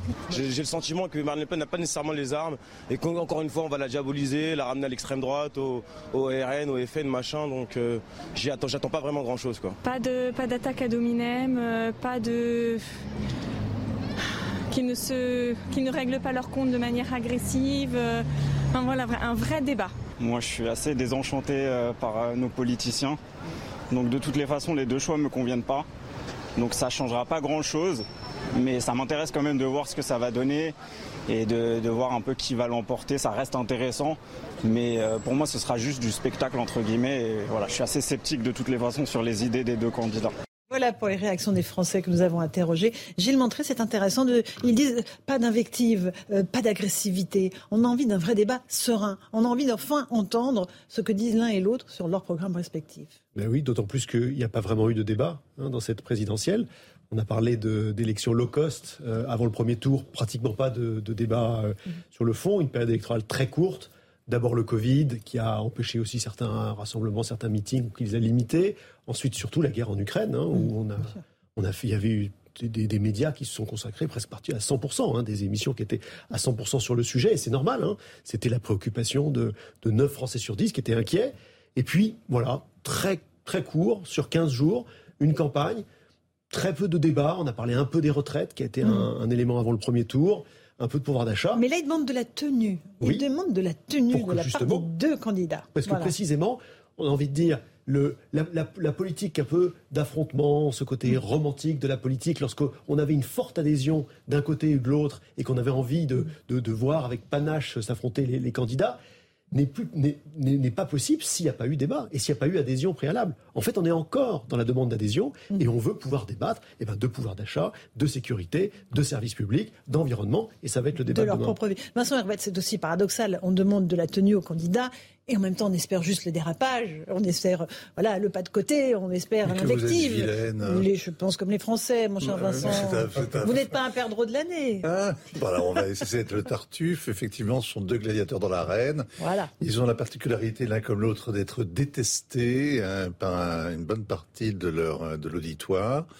C'est un peu archaïque, moi je trouve cette espèce de, de, duel comme ça, euh, oui, mercredi soir. Mais bon, pendant la trêve pascale, on espère effectivement euh, on espère particulièrement des coups bas parce que c'est le match retour quand même. Comme le premier avait été marqué par l'écrasante supériorité d'Emmanuel Macron et le.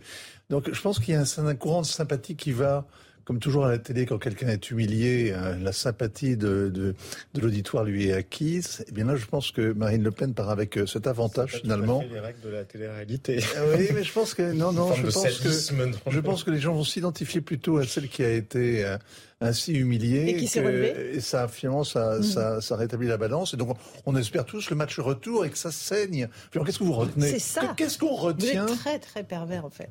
Non, on peut être pervers. Je suis... Non, de parler en vérité. Qu'est-ce qu'on retient des autres débats Finalement, pas grand-chose. Et même, si, même c'est très curieux. C'est très curieux qu'on retienne absolument pas alors qu'on a eu tout le temps, et mm. chacun a fait le, à, à rétro-pédaler, à regarder le match une ou deux fois, les mensonges des uns et des émis par l'un ou par l'autre, les vilainies, les, les, par exemple, on retient de Mitterrand en, en 88, euh, les yeux dans les yeux, je vous le dis, mais de quoi il parlait au fait? Au fait, c'était un gros mensonge et on préfère l'oublier. Euh, on retient les petites phrases, effectivement. Les punchlines. En 81, Mitterrand avait regretté, a longtemps regretté de ne pas avoir lancé à, à, à Valéry Giscard d'Estaing mhm. que qui lui demandait combien valait le prix du ticket de métro, non le prix du, du baril de pétrole. Il lui dit et combien vaut le, le carat de diamant? Euh, ah, ça, c'est l'esprit de l'escalier qui l'a longtemps Jean-Sébastien Ferjou, sur ce débat, sur ce moment démocratique s'il en est. Vérité.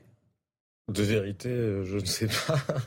Mais non, je crois qu'il y a un côté spectacle, effectivement, mais la politique est assez largement devenue euh, du spectacle. Peut-être parce que précisément, on est une société très dépolitisée, donc il n'en reste que euh, l'aspect affrontement. En revanche, je pense qu'il y a malgré tout une dimension d'identification, et mhm. quand les gens demandent du respect, ça montre aussi que Marine Le Pen n'est plus le personnel, elle n'est plus. Euh, d'ailleurs, le débat, la seule fois où il n'y avait pas eu de débat, c'était précisément dans l'entre-deux tours en 2002, quand Jean-Marie Le Pen avait été qualifié pour le deuxième tour mhm. face euh, à Jacques Chirac. Je pense qu'il y a aussi une attente des électeurs qui veulent se sentir représentés, qui veulent aussi se sentir fiers en quelque sorte de celui qui est euh, leur champion. Alors tout le monde ne se sent pas représenté. Il y a beaucoup d'orphelins dans le pays. Il n'y a pas tant de gens que ça qui vont voter par adhésion. Mais malgré tout, je pense qu'il y a des visions de la France qui sont différentes et les gens ont envie qu'elle soit bien portée. Et c'est vrai qu'il y a une attente certainement vis-à-vis de Marine Le Pen, de toute une partie de la France. Qui, c'est pas juste le spectacle de Marine Le Pen humiliée. C'était aussi probablement des électeurs qui s'étaient sentis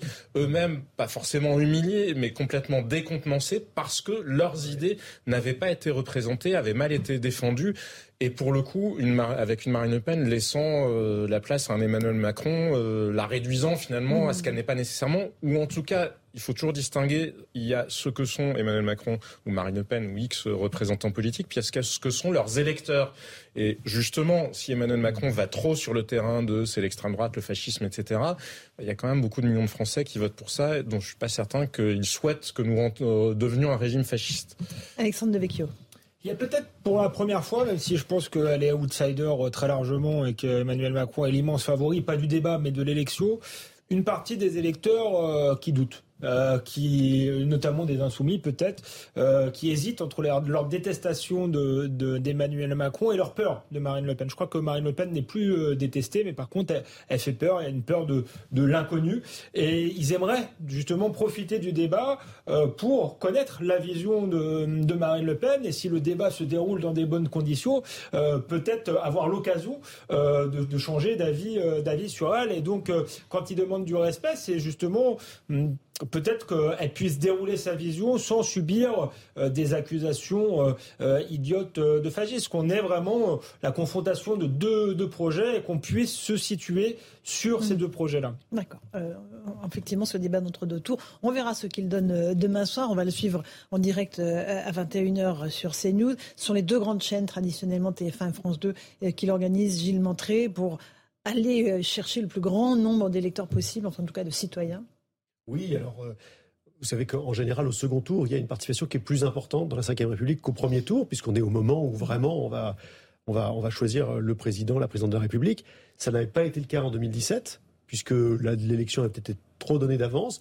Là, on voit que c'est moins le cas. Dans le, en tout cas, les scores ont l'air plus serrés. Donc peut-être qu'il y aura ce sursaut. Il les deux candidats cherchent à aller chercher, à, faire venir des abstentionnistes du côté des jeunes, du côté euh, des milieux plus modestes qui ont, qui, ont, qui, ont moins, qui ont moins voté, ouvriers, employés la France périphérique. Donc là, il y a un, il y a un enjeu de ce côté-là. Mm-hmm. Et puis je voulais rajouter sur ce qu'on a dit sur Marine Le Pen mm-hmm. par rapport au dernier débat.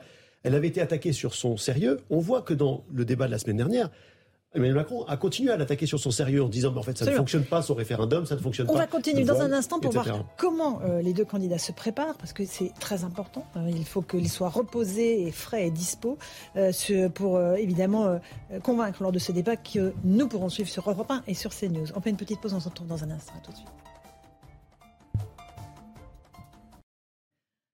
On se retrouve sur CNews et sur Europe 1 dans Punchline. Tout de suite, le rappel des titres de l'actualité avec Jeanne Cancard.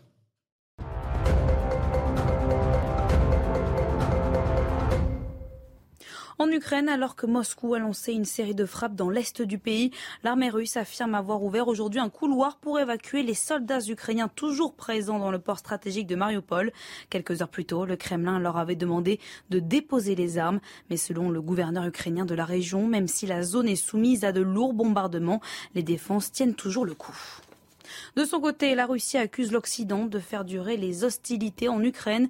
Les livraisons croissantes d'armes étrangères démontrent clairement leurs intentions, celles que le régime de Kiev se batte jusqu'au dernier des Ukrainiens, a déclaré aujourd'hui le ministre russe de la Défense, qui demande aussi à l'ensemble des forces ukrainiennes de se rendre. En France, Deliveroo écope d'une amende de 375 000 euros pour travail dissimulé. Décision rendue aujourd'hui par le tribunal judiciaire de Paris. La plateforme est accusée d'avoir employé des livreurs qui auraient dû être salariés. Un porte-parole de Deliveroo a indiqué que l'entreprise envisageait pour l'instant de faire appel.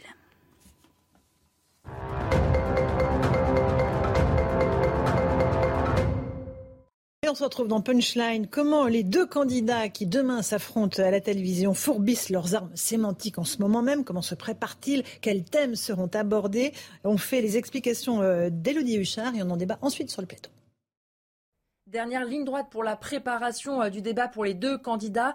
De son côté, Marine Le Pen s'est isolée avec euh, quelques proches. Elle veut travailler le fond, travailler les dossiers. Donc elle révise Marine Le Pen sujet par sujet, notamment avec euh, ce club des Horaces qui l'accompagne et qui lui font réviser ses notes, ses argumentaires. Et puis surtout, Marine Le Pen, elle veut arriver au débat beaucoup moins fatiguée qu'en 2017. Elle avait expliqué se sentir, je cite, noyée lors du débat parce que son agenda avait été trop chargé. Donc il a été allégé. Elle s'est déplacée hier jusqu'à mercredi elle n'aura pas euh, d'engagement. Marine Le Pen aussi, qui veut avoir un ton moins agressif qu'en 2017. L'un de ses proches cite d'ailleurs une préparation de sportif. Et puis euh, pour Emmanuel Macron, il a travaillé euh, le débat hier. Et puis il faut aussi qu'il gère ses engagements de président de la République, puisque demain matin, il présidera le Conseil des ministres. Le but pour le président sortant, c'est de mieux faire connaître son programme et de décortiquer le programme du Rassemblement national. Il le disait à nos confrères de 7 à 8, je cite, je crois que j'ai un projet qui gagne à être connu et j'ai le sentiment que du côté de l'extrême droite, il y a un projet qui mérite d'être clarifié. Et puis, il faut aussi rappeler qu'Emmanuel Macron a un peu perdu l'habitude des débats. Marine Le Pen en a fait plusieurs sur les plateaux télé durant ces cinq ans, alors qu'évidemment, en tant que président de la République, il était un petit peu au-dessus de la mêlée. C'est donc un véritable match retour qui va se jouer entre un président de la République qui doit se jeter dans l'arène et sauver les meubles et Marine Le Pen qui espère tenir sa revanche de 2017. Merci pour ces explications, Elodie Huchard du service politique de CNews. Vincent Hervouet, je quand le président Macron, candidat, dit euh, j'ai un programme qui gagne à être connu, oui, effectivement, encore ah il fallu l'expliquer aux Français. Oui, c'est une session de rattrapage intense. Mais en même temps, j'ai écouté votre commentaire là, qu'il n'a pas été très entraîné, mais depuis deux ans, il a depuis cinq ans, il a tellement subi, et notamment depuis deux ans avec. Oui, mais il a fait beaucoup de débats avec les Français. Oui, mais oui, bon, le grand débat il, il sort à l'instant d'une visioconférence avec Joe Biden, et euh, ça doit être pour parler des, du renforcement des sanctions contre l'Ukraine. Vous imaginez quand même l'ennui épouvantable qui doit vous saisir quand vous êtes face à un écran avec Joe Biden, écoutant ensuite euh, euh, Ursula von der Leyen et, euh, et, la, et, la, et la brochette de dirigeants qui en réalité, polonais, etc., qui euh, euh, surenchérissent les uns par rapport aux autres. Il faut avoir quand même beaucoup de, beaucoup de capacité d'endurance.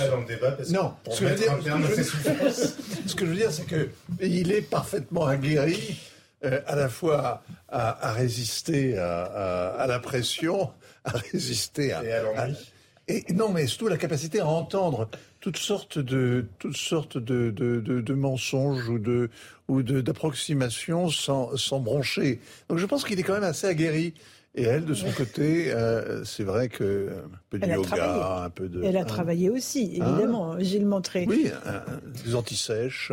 Peut-être moins d'antisèches qu'en 2017, parce que c'était ça aussi qu'il avait noyé, tant de fiches, tant de chiffres, euh, qu'à la fin, elle avait perdu le fil. Ce qui va être intéressant, c'est que le débat oblige par, par construction, par nature, chacun des deux candidats à aller sur des terrains qu'ils ont moins euh, labourés depuis depuis dix jours. On a vu en fait, et c'est logique, hein, euh, électoralement, chacun se concentrer sur la frange des électeurs de mm-hmm. Jean-Luc Mélenchon qui les intéressait. Donc, euh, la danse du ventre hein, voilà. depuis. Mais c'est pas tout à fait les mêmes. Ou en tout cas, c'est pas sur les mêmes thématiques. Et Macron, c'était bien sûr sur l'environnement, grand discours fleuve du Pharaon, sur la culture, on l'a entendu lundi matin sur France mm. Culture. Donc voilà, vraiment, c'est la gauche, euh, euh, un peu au sens traditionnel du terme. Alors que Marine Le Pen a été les chercher sur le pouvoir d'achat, la sécurité. Il va falloir que l'un et l'autre, maintenant, s'expriment sur les sujets de l'autre, j'ai envie de dire. Parce que le danger de, ce débat, mm. pour l'instant, c'est qu'il clive la France sur deux sujets. On a d'un côté un Emmanuel Macron qui parle beaucoup d'une France, j'ai envie de dire, positive, celle qui se projette dans l'environnement, l'écologie, l'innovation, l'industrie, et puis Marine Le Pen sur une France, euh, en tout cas, euh, qui a besoin d'être rassurée sur les services sociaux, sur euh, la sécurité, etc. Donc on va attendre ça demain. Avec les services publics, la présence de l'État dans les territoires, Alexandre Devecchio, ça sera au cœur du débat ou pas? Ou ce sera le pouvoir d'achat, le pouvoir d'achat, le pouvoir d'achat? Je pense que le, piège pour Marine Le Pen, bien qu'elle ait beaucoup travaillé, c'est de se laisser justement entraîner sur le terrain d'Emmanuel Macron, qui va être forcément un, terrain technique, alors qu'il y a des grands mmh. enjeux, euh, à mon avis, qui dépassent la technique. Si euh, euh, Marine Le Pen arrive à, dérouler une vision du monde, elle mettra en difficulté Emmanuel Macron. Si elle, elle explique à quel point elle est une bonne gestionnaire, je pense que même en ayant fait des progrès, elle sera jamais meilleure qu'Emmanuel Macron sur ce terrain-là, j'aimerais bien qu'on refasse un peu de politique dans ce pays, parce qu'effectivement, comme l'a dit Jean-Sébastien Ferjou très bien, on est dans la dépolitisation euh, de la politique, on est dans le, euh, la politique réduite à un exercice euh, de bonne gestion, et je mmh. crois que c'est malsain pour la, démocratie. Je crois qu'il faut qu'il y ait vraiment deux visions du, monde et qu'il y ait du, clivage et que les deux puissent s'exprimer et qu'on puisse juger sur pièce. Euh, Jean-Sébastien Ferjou, Marine Le Pen dit dans une vidéo diffusée aujourd'hui sur les réseaux sociaux que la peur est le seul argument qui reste à Emmanuel Macron pour tenter de se maintenir au pouvoir. Est-ce qu'elle a tort?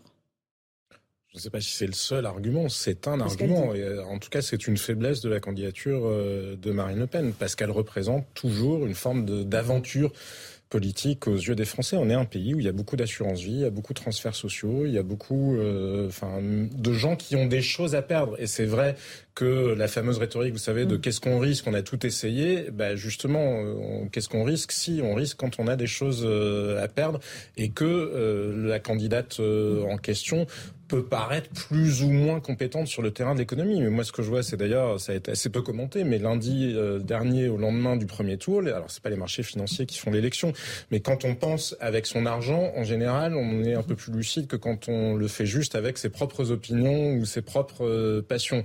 Les marchés, ils ont tranché et ils ont euh, le spread avec l'Allemagne s'est réduit et la bourse française faisait les meilleurs scores donc voilà, incontestablement, Emmanuel Macron, ne serait-ce parce qu'il représente peut-être le statu quo, alors on peut le qualifier mmh, mmh, même mmh. d'immobilisme euh, si on veut, il paraît moins effrayant. Les gens préfèrent souvent l'optimum de second rang, euh, c'est le syndrome euh, de la femme battue, dit autrement, ou de quand vous n'êtes pas content de votre job, vous préférez parfois rester dans une situation qui vous déplaît que de prendre le risque de vous projeter dans une autre situation que vous ne maîtrisez pas. Après, ils ont chacun un enjeu qui est difficile à gérer, c'est que c'est pas du tout la même chose de faire un débat s'il y avait une participation très forte ou s'il y a une, ou une abstention très élevée. Parce que dans le cadre d'une abstention très élevée, vous en parliez tout à l'heure Alexandre, il y a cet enjeu à minima pour Marine Le Pen de ne pas faire sortir les gens pour voter contre elle. Et c'est là où l'équation est difficile pour elle. C'est-à-dire qu'il y a quand même vraisemblablement un plafond de verre sur le niveau d'adhésion qu'elle peut susciter. En revanche, ce qui a changé par rapport à 2017, c'est qu'il y a probablement moins de gens qui sont prêts à aller empêcher l'élection de Marine Le Pen. Donc il ne faut pas qu'elle les Mm. provoque. Maintenant, justement, la faiblesse, c'est que c'est pas ça non plus qui génère une dynamique ni de l'adhésion. Vincent Herouette, la peur, seul argument qui reste à Emmanuel Macron selon Marine Le Pen. Bah, c'est pas le seul, mais c'est vrai qu'en période de guerre, or, il y a cette menace qui a grandi à l'Est, cette inquiétude, il y a le ralentissement de l'économie mondiale, il y a euh, c'est évident qu'il y a une espèce de, de, de réflexe, non pas légitimiste, mais on a tendance à conforter, on ne change pas de commandant en chef au milieu de la bataille. Et d'ailleurs, par exemple, la victoire euh, en Hongrie, à Budapest, euh, il y a huit jours de cela, 15 jours de cela, 15 jours de cela, euh, de Viktor Orban, a été plus importante que prévu et elle est mise au compte, justement, de cette inquiétude qui taraude les Hongrois et qui préfèrent avoir un, un- un président qui connaît les interlocuteurs, qui, qui, sait, qui sait comment fonctionne la machine et qui tutoie aussi bien l'Europe que, euh, que le Kremlin. Et ça a joué à son bénéfice. Et sans doute que le climat général, qui est très anxiogène, jouera au bénéfice d'Emmanuel Macron. Alexandre Je pense Devecchio que et Marine, Gilles. c'est c'est trop tard aujourd'hui, mais Marine Le Pen aurait pu essayer de retourner le, le paradigme, même si c'est très compliqué, parce que comme l'a dit Jean-Sébastien Ferjou, il y a quand même des gens qui ont à perdre, voire des gens pour qui le, le système a été plutôt favorable, notamment les retraités qui sont à la fin de leur vie et qui ont majoritairement plébiscité euh, Emmanuel Macron et qui sont ceux qui votent le plus. Mais elle aurait pu retourner la table en expliquant que finalement euh, Emmanuel Macron peut faire peur aussi. Moi, je suis euh, quelque part, il me fait pe- peur sur le bilan, son bilan, mais aussi de ses prédécesseurs qui pratiquaient à peu près la même politique. On peut pas dire que ce soit glorieux, que ce soit euh, sur la dette, sur le chômage. Ce sont ceux qui nous, nous ont dit ça va bien se passer avec l'immigration. Vous allez voir, les gens vont s'intégrer gentiment. On a eu les attentats terroristes sur la tête. Donc, on peut aussi considérer que continuer euh, avec les mêmes élites qui ont échoué depuis 40 ans et qui ont conduit au déclin de la France, euh, c'est un risque et un danger. On peut aussi considérer que, étant donné la frustration démocratique du pays, parce que je crois que si Emmanuel Macron est réélu, beaucoup de gens se sentiront frustrés, on va vers des troubles sociaux très importants et que paradoxalement, une élection de Marine Le Pen, finalement, avec beaucoup de, de contre-pouvoirs très encadrés, serait une France plus paisible qui offrirait une alternance, une respiration démocratique, qu'un Emmanuel Macron très mal euh, réélu euh, et face très probablement à des troubles sociaux importants. de la rhétorique. C'est toute la limite de la rhétorique d'Emmanuel. Macron, effectivement, quand il dit euh, le programme de Marine Le Pen n'est pas applicable. Parce que d'un, bah, c'est un piège Mhm. intellectuel, parce que dans ce cas-là, il n'y a qu'à pas faire d'élection si euh, aucune alternative euh, n'est possible. Tout est toujours possible. Simplement, ça a un coût, ça peut avoir un coût économique, un coût démocratique éventuellement, mais c'est politiquement possible et c'est précisément parce qu'on a renoncé à la volonté politique qu'il y a tant de désaffection euh, vis-à-vis de la démocratie euh, en France. Mais elle pourrait aussi dire, mais finalement, regardez, Monsieur Macron lui-même s'est plaint de l'État profond. Que voulez-vous qu'il se passe? J'aurai tout l'État contre moi, j'aurai tous les contre-pouvoirs, tous les magistrats, toute l'Europe, tous les marchés financiers contre moi. Que voulez-vous qu'il se passe donc, si ce n'est que vous serez débarrassé d'Emmanuel Macron Alors c'est vrai que c'est pas une posture de grande conquête. Non, mais c'est d'où la limite de l'exercice. Mais finalement, en un mot, on a beaucoup parlé de peur. Moi, je suis assez d'accord avec euh, Alexandre Devecchio quand il dit que la peur est quand même des deux côtés. hein. et, et Marine Le Pen joue la peur, la peur de la faillite, la peur de la perte de l'identité nationale, etc. Mais on est des êtres de peur et de désir. Et la vraie question qui va se jouer aussi demain, c'est qui va réussir à créer du, du désir autour, autour de son programme. Et pour l'instant, j'ai envie de dire, très peu l'un, très peu l'autre. hein. C'est euh, peu de désir du côté d'Emmanuel Macron, contrairement en 2017, on voit moins la projection, et peu de désir du côté de Marine Le Pen, parce que ça, c'est une, ça vient de plus, plus, plus loin. C'est dans son discours, dans son parti, on a peu créé de, de, ça de, peut être de le désir euh, vis-à-vis de la personnalité, parce qu'on l'a vu pendant le quinquennat qui s'est déroulé, rien ne s'est passé comme prévu. Et on voit un monde comme accélération, vous le disiez, euh, Vincent Avoët le soulignait, on est en plus en période de grande instabilité géopolitique, de grande euh, incertitude économique, et donc c'est là où Emmanuel Macron, malgré tout, a sauvé son quinquennat. Les Français considèrent qu'il a bien géré la crise du Covid. C'est-à-dire, face à l'inconnu, on sait qu'il a fait face une fois. Et ça, pour elle, elle n'a pas dans son escarcelle euh, cet argument-là. Alors, il faut qu'elle essaye de convaincre sur ce terrain-là. Parce que je crois que personne ne s'imagine vraiment que euh, la réforme des retraites se passera, comme Emmanuel Macron l'a dit ce matin, ce midi ou hier soir. D'ailleurs, on ne sait plus tellement comment Oui. elle va se passer. Il- il va le préciser, Mais je pense, ni, co- demain. ni comment Marine Le Pen, euh, qu'un programme de Marine Le Pen serait mis en œuvre, puisqu'elle-même a renoncé sur, un- enfin, ou reculé, on en parlait tout à l'heure sur le port du voile. Donc c'est surtout quelle attitude aurait-il face Absolument. justement à l'incertitude Vincent Hervouette. Ah bah voilà, oui, c'est-à-dire que euh, dans un premier temps, Jean-Sébastien Ferjou nous explique que Euh, votez pour moi, euh, il ne se passera Ah non, rien. personne- n'a voté pour moi. Votez pour moi, ça ne changera rien pour être l'argument de Marine Le Pen. Je serai totalement paralysé par tous les contre-pouvoirs de France, de Navarre et d'Europe. Vous ironisez vis-à-vis d'Emmanuel et Macron Dans comme le deuxième temps, vous expliquez qu'en fait, face à la catastrophe, face à l'apocalypse qui vient, finalement, lequel aurait le plus de caractère? Est-ce que vous préférez, si jamais la Troisième Guerre mondiale commence, être prés- gouverné, dirigé par euh, un ancien banquier d'affaires ou par une femme qui a fait toute sa vie entière l'expérience de l'adversité C'est ça, en fait. C'est une manière de résumer la C'est question. un choix assez paradoxal. Qui, finalement, c'est- je crois que je vais regarder le débat. Vous serez nombreux euh, sur Europe 1 et sur CNews à regarder ce débat de l'entre-deux tours. Allez, il est 18h30, le rappel des titres de l'actualité avec Jeanne Cancard.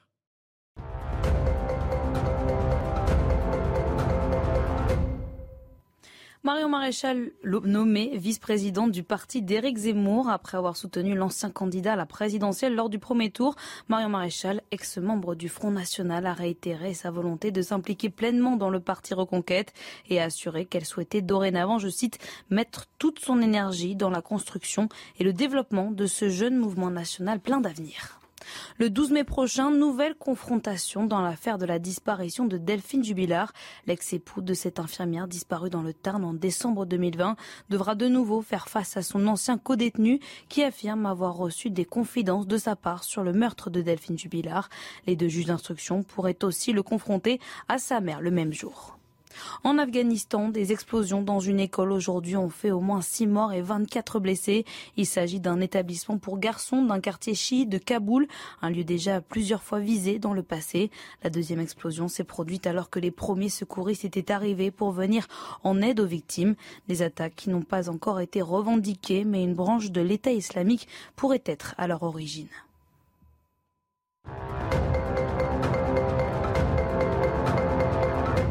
On se retrouve dans un instant sur le plateau de Punchline, Europe 1 CNews. On va parler de l'Ukraine avec cette offensive militaire russe sur le Donbass.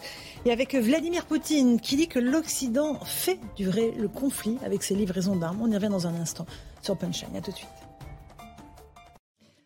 On se retrouve dans Punchline avec euh, Vincent Herouet d'Europe 1, avec euh, Jean-Sébastien Ferjou d'Atlantico, Alexandre Devecchio du Figaro et Gilles Montré, essayiste, ancien diplomate à Moscou.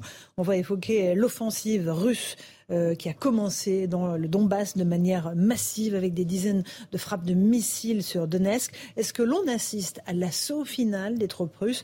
Explication de Mathilde Moreau et débat ensuite sur notre plateau. La région de Donetsk sous les tirs cette nuit. La Russie affirme avoir mené des dizaines de frappes aériennes et de missiles. Une offensive confirmée par le gouvernement ukrainien. Les occupants russes ont intensifié les opérations sur toute la ligne de contact. Les principaux efforts de l'ennemi visent à percer la défense des troupes ukrainiennes dans les oblasts de Lugansk et de Donetsk, ainsi qu'à établir un contrôle total sur la ville de Mariupol. Mais les forces ukrainiennes sont prêtes à tout pour défendre leur pays. S'ils mettent un pied sur nos terres, ils y resteront pour toujours. On les enterrera ici. La ville de Kremina, située à une cinquantaine de kilomètres de Kramatorsk, la capitale du Donbass, aurait été reprise hier. À quelques kilomètres de là, près de Roubijné, les habitants encore sur place vivent dans l'angoisse et l'incertitude. Ce n'est pas clair. Nous ne savons même pas d'où viennent les frappes. La Russie appelle ce matin tous les militaires ukrainiens à déposer leurs armes dès maintenant. Voilà pour le point de la situation militaire. Vincent Arouette, est-ce que c'est l'assaut final ou pas? Alors, euh, c'est la nouvelle phase dans la guerre et c'est sans doute là où le sort de la guerre va se jouer. Et c'est important parce que le, le, le Donbass, c'est là où elle a commencé finalement. Alors, euh, c'est une guerre très différente de ce qu'on a vu depuis un mois et demi parce que ce n'est plus la guerre des villes, c'est au contraire d'une.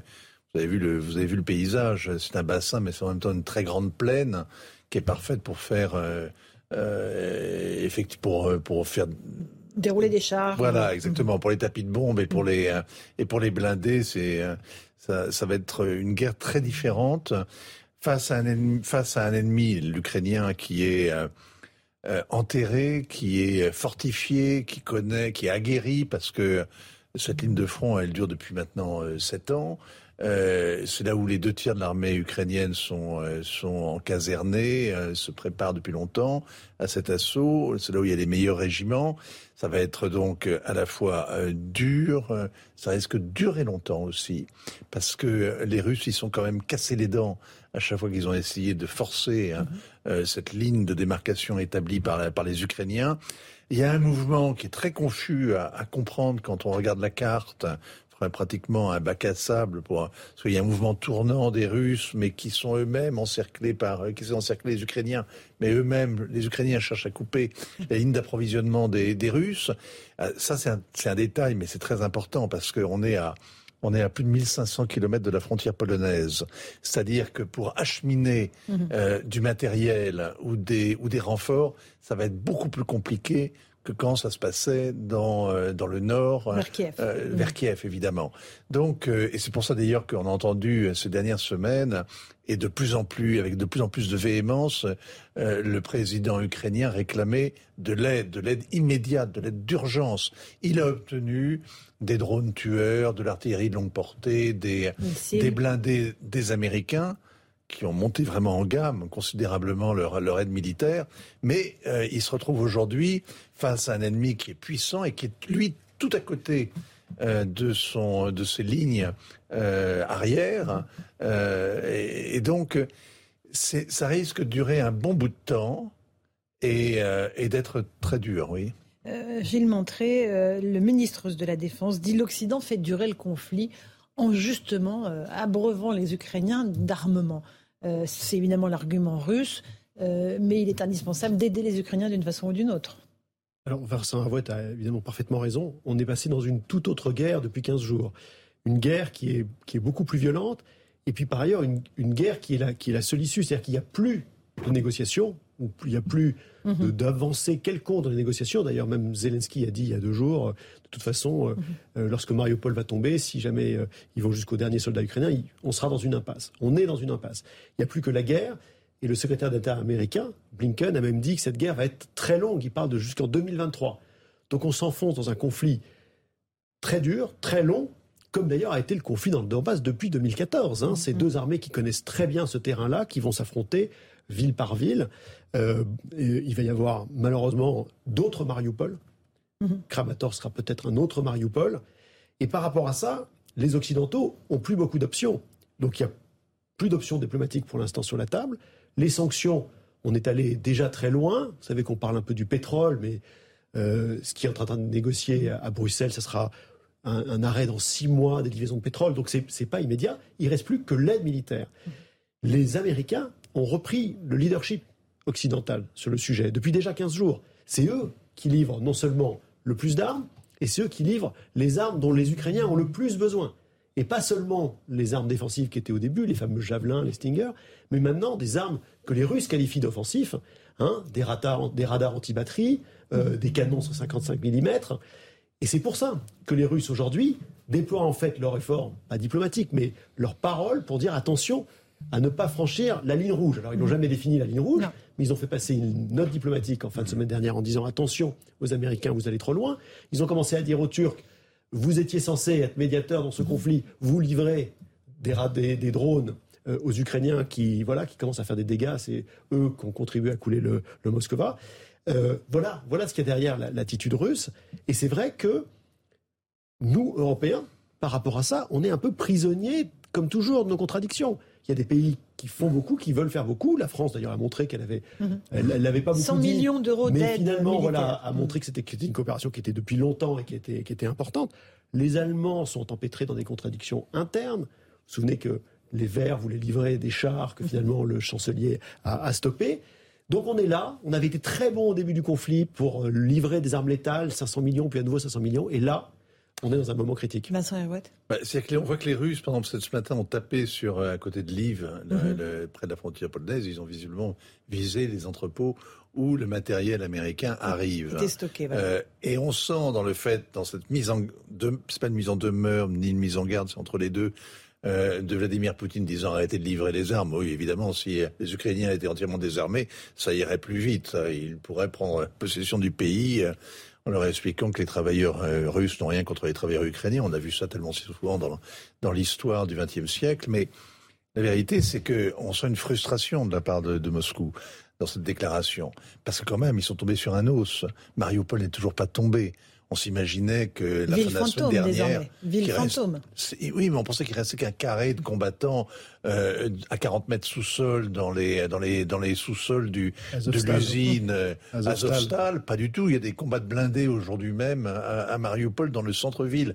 Donc euh, il y, a, il y a une résistance qui est vraiment farouche, qui est très déterminée. Et par ailleurs, la perte de, du navire amiral qui, en réalité, désarme toute la marine, toute la flotte russe qui tenait la côte et, et qui mettait sous la menace de ses batteries euh, toute la côte ukrainienne, que ce soit en mer d'Azov ou en mer Noire, parce que le Moskva avait à son bord des batteries S-300 qui permettent de neutraliser euh, des, des missiles euh, sol, euh, sol-mer ou sol-air. Et en réalité, il a été abattu par, semble-t-il, deux missiles ukrainiens. Euh, il a été coulé. C'est c'est Et terrible. là, ce sont des missiles ukrainiens. hein. On parle bien de missiles ukrainiens. Alors, C'est un vrai débat. là-dessus, personne. Y a, y a- On c'est le sujet qui excite. Ce que vous dites, vous ne vous rendez pas compte à quel point ça excite les experts militaires. Parce que est-ce que c'est avec, avec des drones et puis deux missiles ukrainiens ou est-ce que c'est avec l'aide des Américains qu'ils ont fait le coup? En tout cas, c'est un coup qui est un coup au but absolument extraordinaire. On n'a pas vu ça depuis la guerre de 40, depuis 50 On ans. continue hein. en débat dans un instant, mon cher Vincent Herouet. Il est 18h45 sur CNews et sur Europe 1. Le rappel des titres de l'actualité avec Jeanne Cancard.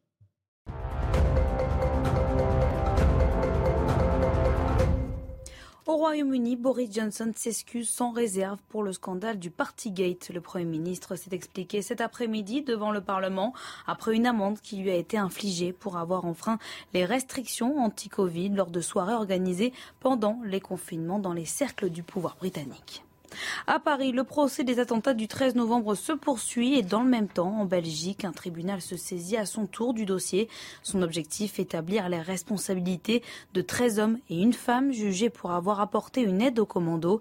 Il s'agit de suspects qui ont été écartés de la procédure française, mais qui sont soupçonnés par, la, par Bruxelles d'avoir transporté, hébergé ou aidé financièrement certains auteurs des attaques de Paris et de Saint-Denis. Nouvelle tension à Sevran la nuit dernière en Seine-Saint-Denis. Une équipe de policiers à moto a été la cible d'une soixantaine d'individus. À l'origine de cette violence, un contrôle de police suivi d'un refus d'obtempérer. Deux fonctionnaires ont été blessés et un individu a été interpellé à la suite des faits.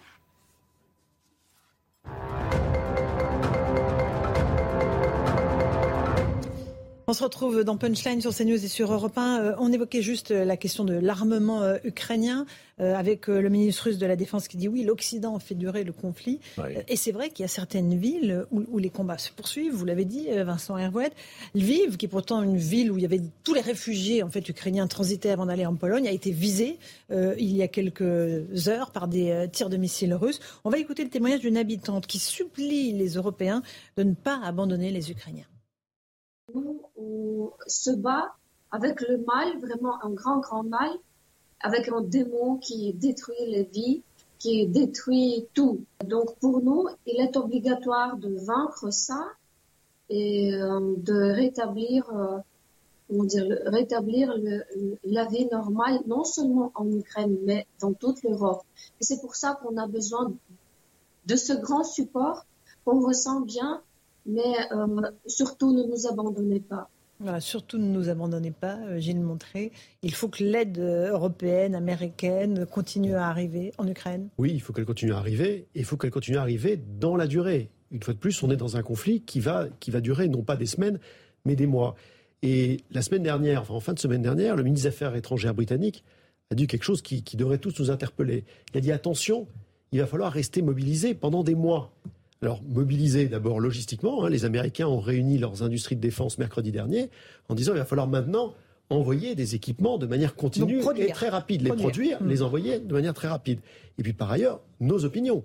Parce que bien sûr que les sanctions vont avoir un coût, on le voit déjà un petit peu dans l'inflation, mais ça va être beaucoup plus important dans les mois qui viennent. Or, Poutine, de manière très cynique, la semaine dernière, a dit, mais vous savez, moi je connais bien l'Occident, les opinions vont flancher. Chez nous, il y a l'ardeur patriotique, dit-il, soi-disant, mais du côté de l'Occident, les opinions vont, francher, vont flancher. Et donc, la capacité de l'Occident, des Européens, à soutenir l'Ukraine dans la durée va être très importante. C'est pour ça qu'il y a un point là, euh, aujourd'hui, au milieu de toute cette, cette, cette horreur, Zelensky a quand même pris le temps de dire j'ai une bonne nouvelle, c'est qu'on va peut-être avoir notre adhésion, notre acceptation de l'adhésion à l'Union européenne par la Commission beaucoup plus vite que prévu. Alors on a l'impression que c'est complètement décalé, euh, c'est très technocratique à un moment où il faut se battre. Eh bien non, parce que précisément, ce processus d'adhésion à l'Union européenne, mhm. cette perspective européenne, c'est ça qui peut aussi arrimer les opinions publiques euh, européennes au soutien à l'Ukraine. Ça, paraît Alexandre même, être une folie de la part de, de, l'Union européenne. Je ne sais pas comment ça se passe, mais admettons que l'Ukraine adhère à l'Union européenne au moment où elle est en guerre. C'est le début d'un processus qui va prendre ouais. ans. Mais, mais, mais voilà, c'est l'ouverture d'une négociation. Euh, S'il y a une nouvelle guerre, ça, ça, veut dire qu'on est alliés et que ce coup-ci, on doit, on doit y aller. Je suis, ce que l'OTAN n'a pas voulu faire. Non, ça alors ça sert à quoi de C'est-à-dire qu'on va, on va reconstruire l'Ukraine on fera des immeubles aux normes antisismiques européennes. Non, mais c'est-à-dire que c'est dans le brouillard de la guerre, c'est essayer d'offrir de, une, une vague perspective. Mais c'est très, très, très, très loin. Parce que la réalité, si on essaie de se projeter un petit peu dans l'avenir, Gilles Matré parle de mois, on peut parler d'années. Le, risque qui pend au nez des Ukrainiens, c'est que leur, leur nation leur, soit le champ clos de l'affrontement Est-Ouest et que ça reste un, terrain de manœuvre pour l'OTAN euh, via des proxys et pour les Russes pendant euh, hmm. des décennies. C'est un conflit gelé. Ça risque de devenir, l'Ukraine risque de devenir en Europe ce qu'a été par exemple le Liban euh, au Proche-Orient, c'est-à-dire l'endroit où euh, les puissances environnantes s'affrontent. Et si on rajoute les perspectives du FMI là, qui euh, abaisse toutes les prévisions de croissance, qui dit que l'inflation va exploser, etc., ce que vous disiez, Gilles Montré, la pression sur le, de, l'opinion publique va être forte. C'est-à-dire qu'à un moment, quelqu'un va, un moment, l'opinion publique va réaliser qu'il aurait été peut-être souhaitable de prêter plus d'attention à ceux qui tiraient la sonnette en disant il faut un accord de sécurité avec les Russes, un accord, de, un accord de coexistence. C'est trop tard, les atrocités commises rendent absolument impossible le retour en arrière. je veux dire, quand ça dure très longtemps et que euh, le, mm. prix du chauffage euh, a, gonflé mm, mm. considérablement, on commence à chercher des responsables et on les trouvera assez Donc, facilement. Poutine mise sur notre faiblesse il, sur il, sait que, il, sait que, les, Russes sont résilients et ils sont ah, endurants. Et qu'ils sont derrière le trône, derrière le, le, le Kremlin, alors que les Européens risquent d'être plus facilement désunis. C'est vrai. Jean-Sébastien Perdou et Gilles Ça dépend quand on se projette dans le temps, justement, parce que la promesse, le contrat social implicite euh, de Poutine vis-à-vis -vis des Russes, c'était dépolitisation forcée, pour le coup, contre euh, stabilité économique et sociale et surtout pas de retour au Far West que les Russes ont connu pendant les années 90, qu'on n'a pas bien vu mm. euh, parce que nous on était dans la réflexion sur la fin de l'histoire ou la chute euh, du mur du mur de Berlin, mais ça a été absolument épouvantable en effondrement des niveaux de vie, de mm. l'espérance de vie et en tout simplement Far West dans les rues avec une criminalité absolument extraordinaire. Dans la donc Vladimir Poutine a rétabli l'ordre dans le pays et les Russes lui en étaient reconnaissants. Sauf que là, il peut rebasculer dans quelque chose justement, c'est 15 ans de perdu en matière de gains euh, économiques. Là où l'Europe, de toute façon, le mal est fait en quelque sorte, parce que quand bien même on signerait un accord demain où il y aurait un cessez-le-feu avec la Russie, les sanctions ne vont pas être levées demain. De toute façon, les relations économiques, elles sont ce qu'elles sont en l'état et on imagine mal aller travailler comme si de rien n'était, et ce qui amène d'ailleurs une réflexion sur l'objectif poursuivi par les Américains en la matière, parce qu'une fois que vous êtes dans la logique de décrire, et on voit bien la différence entre la posture d'Emmanuel Macron et celle de Joe Biden, de parler de génocide, on peut le comprendre en matière d'opinion générale, mais vous n'allez pas vous mettre autour de la table et puis réorganiser des G7 et des G8 avec quelqu'un euh, dont vous considérez tout simplement parce que ça serait, ça ne serait pas possible au regard du droit, euh, du droit international. Il y a une obligation à intervenir quand il y a un génocide, mais c'est vrai qu'il y a des questions qui peuvent se poser sur le degré auquel, à quel point cette guerre avait été quand même préparée. Peut-être que nous n'étions pas suffisamment, euh, enfin, mm. ou les, enfin, en tout cas les Européens. N'ont pas forcément vu à quel point les Ukrainiens, eux, étaient préparés. Et dans l'autre sens, euh, Vladimir Poutine a son objectif par rapport au 9 mai. Mais quand vous regardez les bataillons qui ont été obligés de se reformer très vite, parce qu'il y en a beaucoup qui ont été euh, détruits, il n'y a pas eu tant de renforts que ça qui arrivent du reste de la Russie. Il semblerait que ce soit plus un objectif dans la logique et politique par rapport à cet objectif du 9 mai que strictement militaire, parce que la Russie, pour le Donbass, est allée très vite sans que véritablement son armée ait le temps de se réorganiser. Gilles Montré il y a deux scénarios. Soit, soit la guerre dure des années, comme disait Vincent Hervouet, c'est-à-dire qu'on devient, ça devient un conflit gelé, que c'était déjà. Le Donbass, euh, c'est depuis, 2000, depuis 2014. C'est une forme de plan B possible pour Vladimir Poutine, qui, dans le fond, atteint mal, à un coût très élevé, ses objectifs euh, d'une Ukraine euh, déstabilisée, qui du coup ne peut pas présenter une menace à ses portes. Ce n'est pas forcément un scénario mm. impossible pour les Américains, qui sont très très loin du, du terrain c'est un, scénario impossible, évidemment pour les Ukrainiens et pour nous, Européens. Et donc l'autre scénario, c'est de trouver une issue à cette guerre. On pensait qu'il y avait une issue diplomatique possible. C'est aujourd'hui, avec les atrocités, repoussé. Repoussé à au moins peut-être plusieurs mois, le temps que, que, que, des, des, positions se consolident sur le terrain, avec ce que ça veut dire d'atrocités, de bombardements. Mais là, il va falloir aider Zelensky, qui depuis le début est en Ukraine celui qui veut une solution. Mhm. Il faut comprendre qu'il que, est isolé par rapport à des opposants qui, depuis le début, comme Timoshenko, disent il faut rien céder, il faut se battre jusqu'au bout. Il a adopté cette rhétorique depuis 15 jours parce qu'il n'a pas le choix. Il, de toute façon, sa population va devoir sanctionner tout accord par référendum. Il s'y est engagé. C'était à la fois mhm. très démocratique et puis il n'avait pas d'autre choix. Il va falloir l'aider, lui offrir une perspective. C'est là que la perspective européenne est indispensable. Sinon, on sera coincé. Un dernier mot, Vincent Herbot c'est que s'il y a un référendum en Ukraine, il sera forcément perdu. Donc euh, il y a un vrai verrou là, il y a et il y a vous le dites très bien, il y a une espèce il y a une priorité des priorités européennes qui ne correspondent pas forcément aux intérêts américains. Nous n'avons pas exactement, nous ne sommes pas dans la même situation, même si on fait semblant d'être tous sous le parapluie de l'OTAN et d'aller dans la même dans le même soutien à l'Ukraine. En réalité, nos options et nos intérêts sont très divergents. Très limités aussi pour les Européens aujourd'hui, oui. Et ce sera difficile de les garder unis. Mais cela dit, les sanctions, euh, pour l'instant, euh, la Russie euh, les prend avec une certaine désinvolture et semble s'en moquer. Pas forcément la classe moyenne qui peut plus voyager, mais tous les autres. Mais elles vont finir par faire mal, et de plus en plus mal. Et là, il y aura peut-être quand même de quoi amener le Kremlin à non pas récipicence, mais au moins à discuter, à négocier. Euh, juste avant, Vincent, je ne suis pas sûr que le référendum soit nécessairement perdu. Ça dépend ah précisément ce qui est sur la table. Quelles sont les concessions qu'on demande aux Ukrainiens et quelles sont les perspectives qui sont ouvertes. Bah, les concessions, on les connaît déjà. Ce sera le Donbass et la Crimée. Hein. Oui, oui, c'est ce qu'on qu dit les Russes. Mais, minima. Bien sûr, bien sûr. Mais le, le Donbass dépend du conflit actuel dans le Donbass. Et par ailleurs, les perspectives, c'est ce qu'on vient de dire, la perspective européenne, les garanties, à un moment, il y aura une lassitude qui va être colossale des deux côtés.